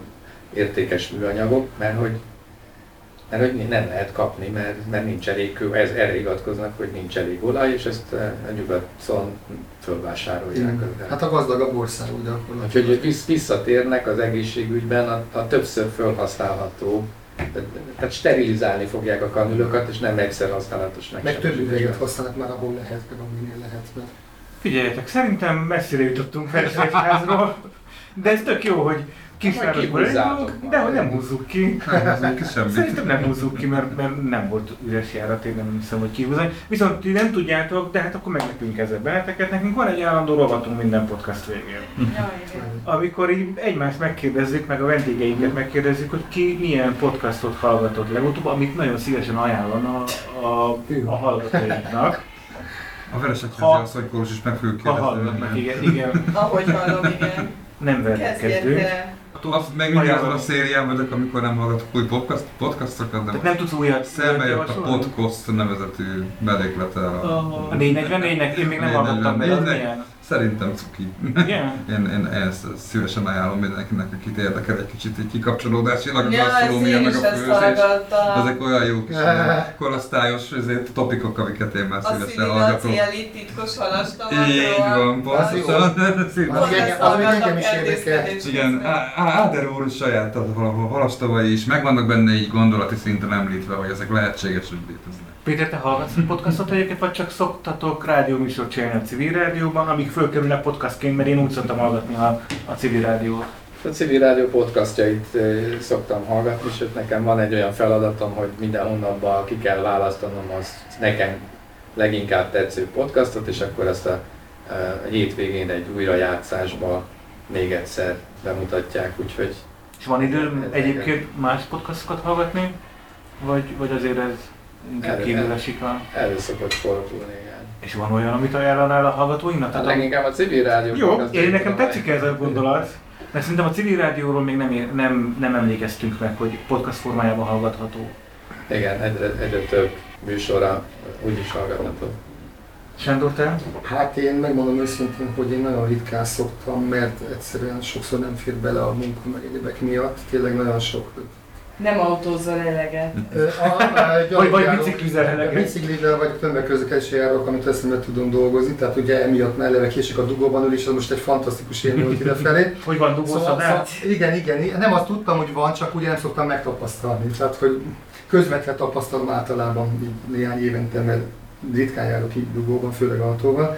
Na mindezt az a lényeg nagyon röviden, hogy igazán most ez lehet, hogy magam felé hagyjuk a kezem, de végül is volt egy podcast, ami nem azt mondom, hogy tetszett, mert én részese voltam, de a WWF Magyarországnak volt egy podcast, ahol a klímaváltozás és a, pont a vízvisszatartás egyebekkel kapcsolatban fenn van a, tudom, Facebookon. Ezt nem tudtam, van a WWF Magyarországon igen, nem rég nyitott szerintem, meg, és akkor belőle. engem, de nem csak én beszélek ott, és sok egyéb más műsoruk is van, meg podcast adásuk már volt, úgy tudom, több is, meg, meg hallottam is egyiket, másikat, így névről nem tudom, de, de ezt ajánlanám mindenféleképpen.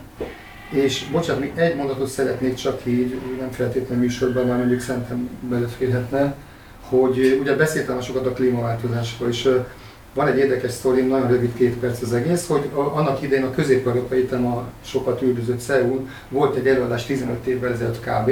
Ott már volt klímaváltozás, és egyik előadó előadta azt, hogy hát az emberi tevékenység, még a vulkanikus tevékenységre is hatással van, és ez nem jó dolog, mert rengeteg széndiokszid, metán mindenki a vulkánokban, és akkor persze sokan majdnem elnevették magukat, és elmondta az előadó, hogy hát annyira nem vicces a helyzet, ugyanis az van, nagyon egyszerű, és az átlagember, de még a szakember se feltétlenül gondolna bele, ha tengerszinten megkedik, a hidrosztatikai nyomás az óceáni fejnéklemezekre egyre inkább ránehezedik, és ez a vulkanikus tevékenységeket is értelemszerűen befolyásra. Tehát magyarul az a lényeg, hogy közvetett módon az emberiség hallunk itt vulkánkitöréseket, persze ezek voltak ezer éve, tízezer éve, de egyáltalán nem kizárt, hogy ezek gyakoribbak lesznek, és ugye az már tényleg óriási katasztrófát jelenthet, mert egy adott vulkánnak a kibocsátása nagyon érdekes. Az egy, az egy Szibériában nagy- felszabadulnak a metán. Hát arról nem is beszélve, a, de de... a húsfogyasztás az tarthatatlan. Mert- hát legalábbis a marha húsfogyasztás Jó, de az- hogyha nagyon sok tűzhányok kitör, az viszont elfogja a napot egy kicsit Persze, blokkolni, És és, így lesz. így viszont hű, hűvösebb lesz. Tehát megvan oldva, nem lesznek, nem lesznek növények. Igen, igen, ez az,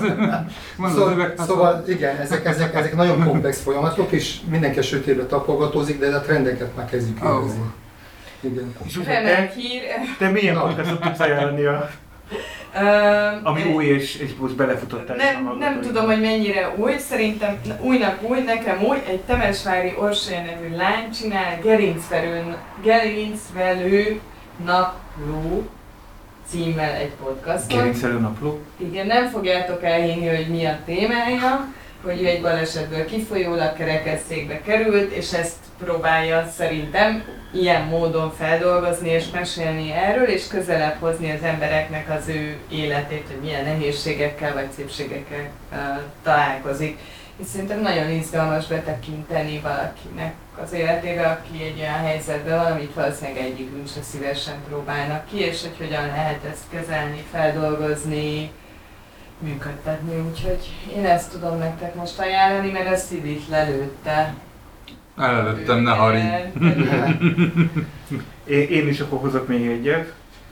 Ö, én már ugye említettem a, azt a podcastot, amit úgy hívnak, hogy Szürke Zóna Podcast, tehát e- ezt már egyszer bedobtam. Most csak azért dobom be, mert miattuk legutóbb a túlza, túlzai mészárlást dolgozták föl, a 20-as évek elején. Ilyen könnyű téma. Ami egészen döbbenetes, hogy konkrétan repülőgépről bombázták a feketék által lakott negyedet, tehát hogy ez ilyen egészen horrorisztikus, ami ott történt, és ami tök izgalmas, hogy az egész úgy került vissza az amerikai közbeszédbe, hogy a, a Watchmen nevű sorozat, ami egy, egy popkulturális termék, az földolgozta, és ekkor jött rá mindenki, hogy hát itt van egy ilyen száz éve eltemetett emléke itt Amerikában, amiről senki nem mer beszélni, ez a túlzai mészárlás. Tehát, hogy nagyon érdekes, hogy hogy hat vissza. Na de ennek kapcsán én elkezdtem meghallgatni egy olyan American History Tellers, tehát ez nem, nem magyar, ez, a, ez amerikai, a Wandery-től, és hogy ők egy öt részes ö, sorozatban földolgozták, és ez csak azért izgalmas, mert ez már nem is podcast, ugyanis színészek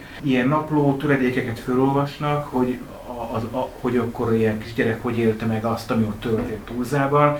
Szóval, hogy ez egy olyan műfaj, ami Magyarországon ráadásul nincsen, ugye nincs true crime itthon, ilyen true crime műfaj, és nincs ilyen történelmi, De true crime Channel. van. True crime van. Melyik volt melyik? A Bőskés nem true a crime. Melyik? bűntények. A bűntények nem true crime szerintem. Nem? Szerintem- Akkor elnézést. Melyiket te A még? Tango és Cash. Igen, 24 pont. 24-nek a A podcastja. tru- true crime az az, amikor ne kellene nyomozni ténylegesen.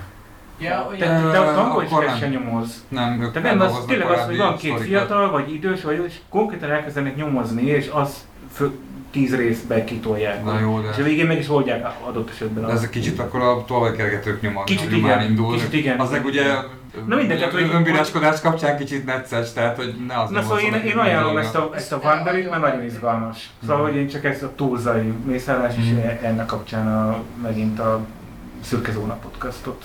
De egyébként az engem mindig lenyűgöz, hogy most már egyre több filmet látok, ami podcastból lett film. Tehát, hogy több olyan filmbe futottam már vele, hogy mennyire ebben a marginalitásra kezd eltűnni a podcastoknak, és mennyire kapós lett avval, hogy a rádióadások, vagy a választék a rádióban leszűkült, és Lásd, ugye mi voltunk az egyik első közéleti podcast 2017-ben, most meg Dunát lehet vagyunk. jönnek utána. Igen. És meg kell mondjam, hogy kerékpározás közben kiválóan lehet podcastot hallgatni, mert sokkal De kevésbé nyomja el az, mint a zene. Hogy 20 perc alatt beérek, szóval azért jó, hát, Hát az már egy fél podcast majdnem.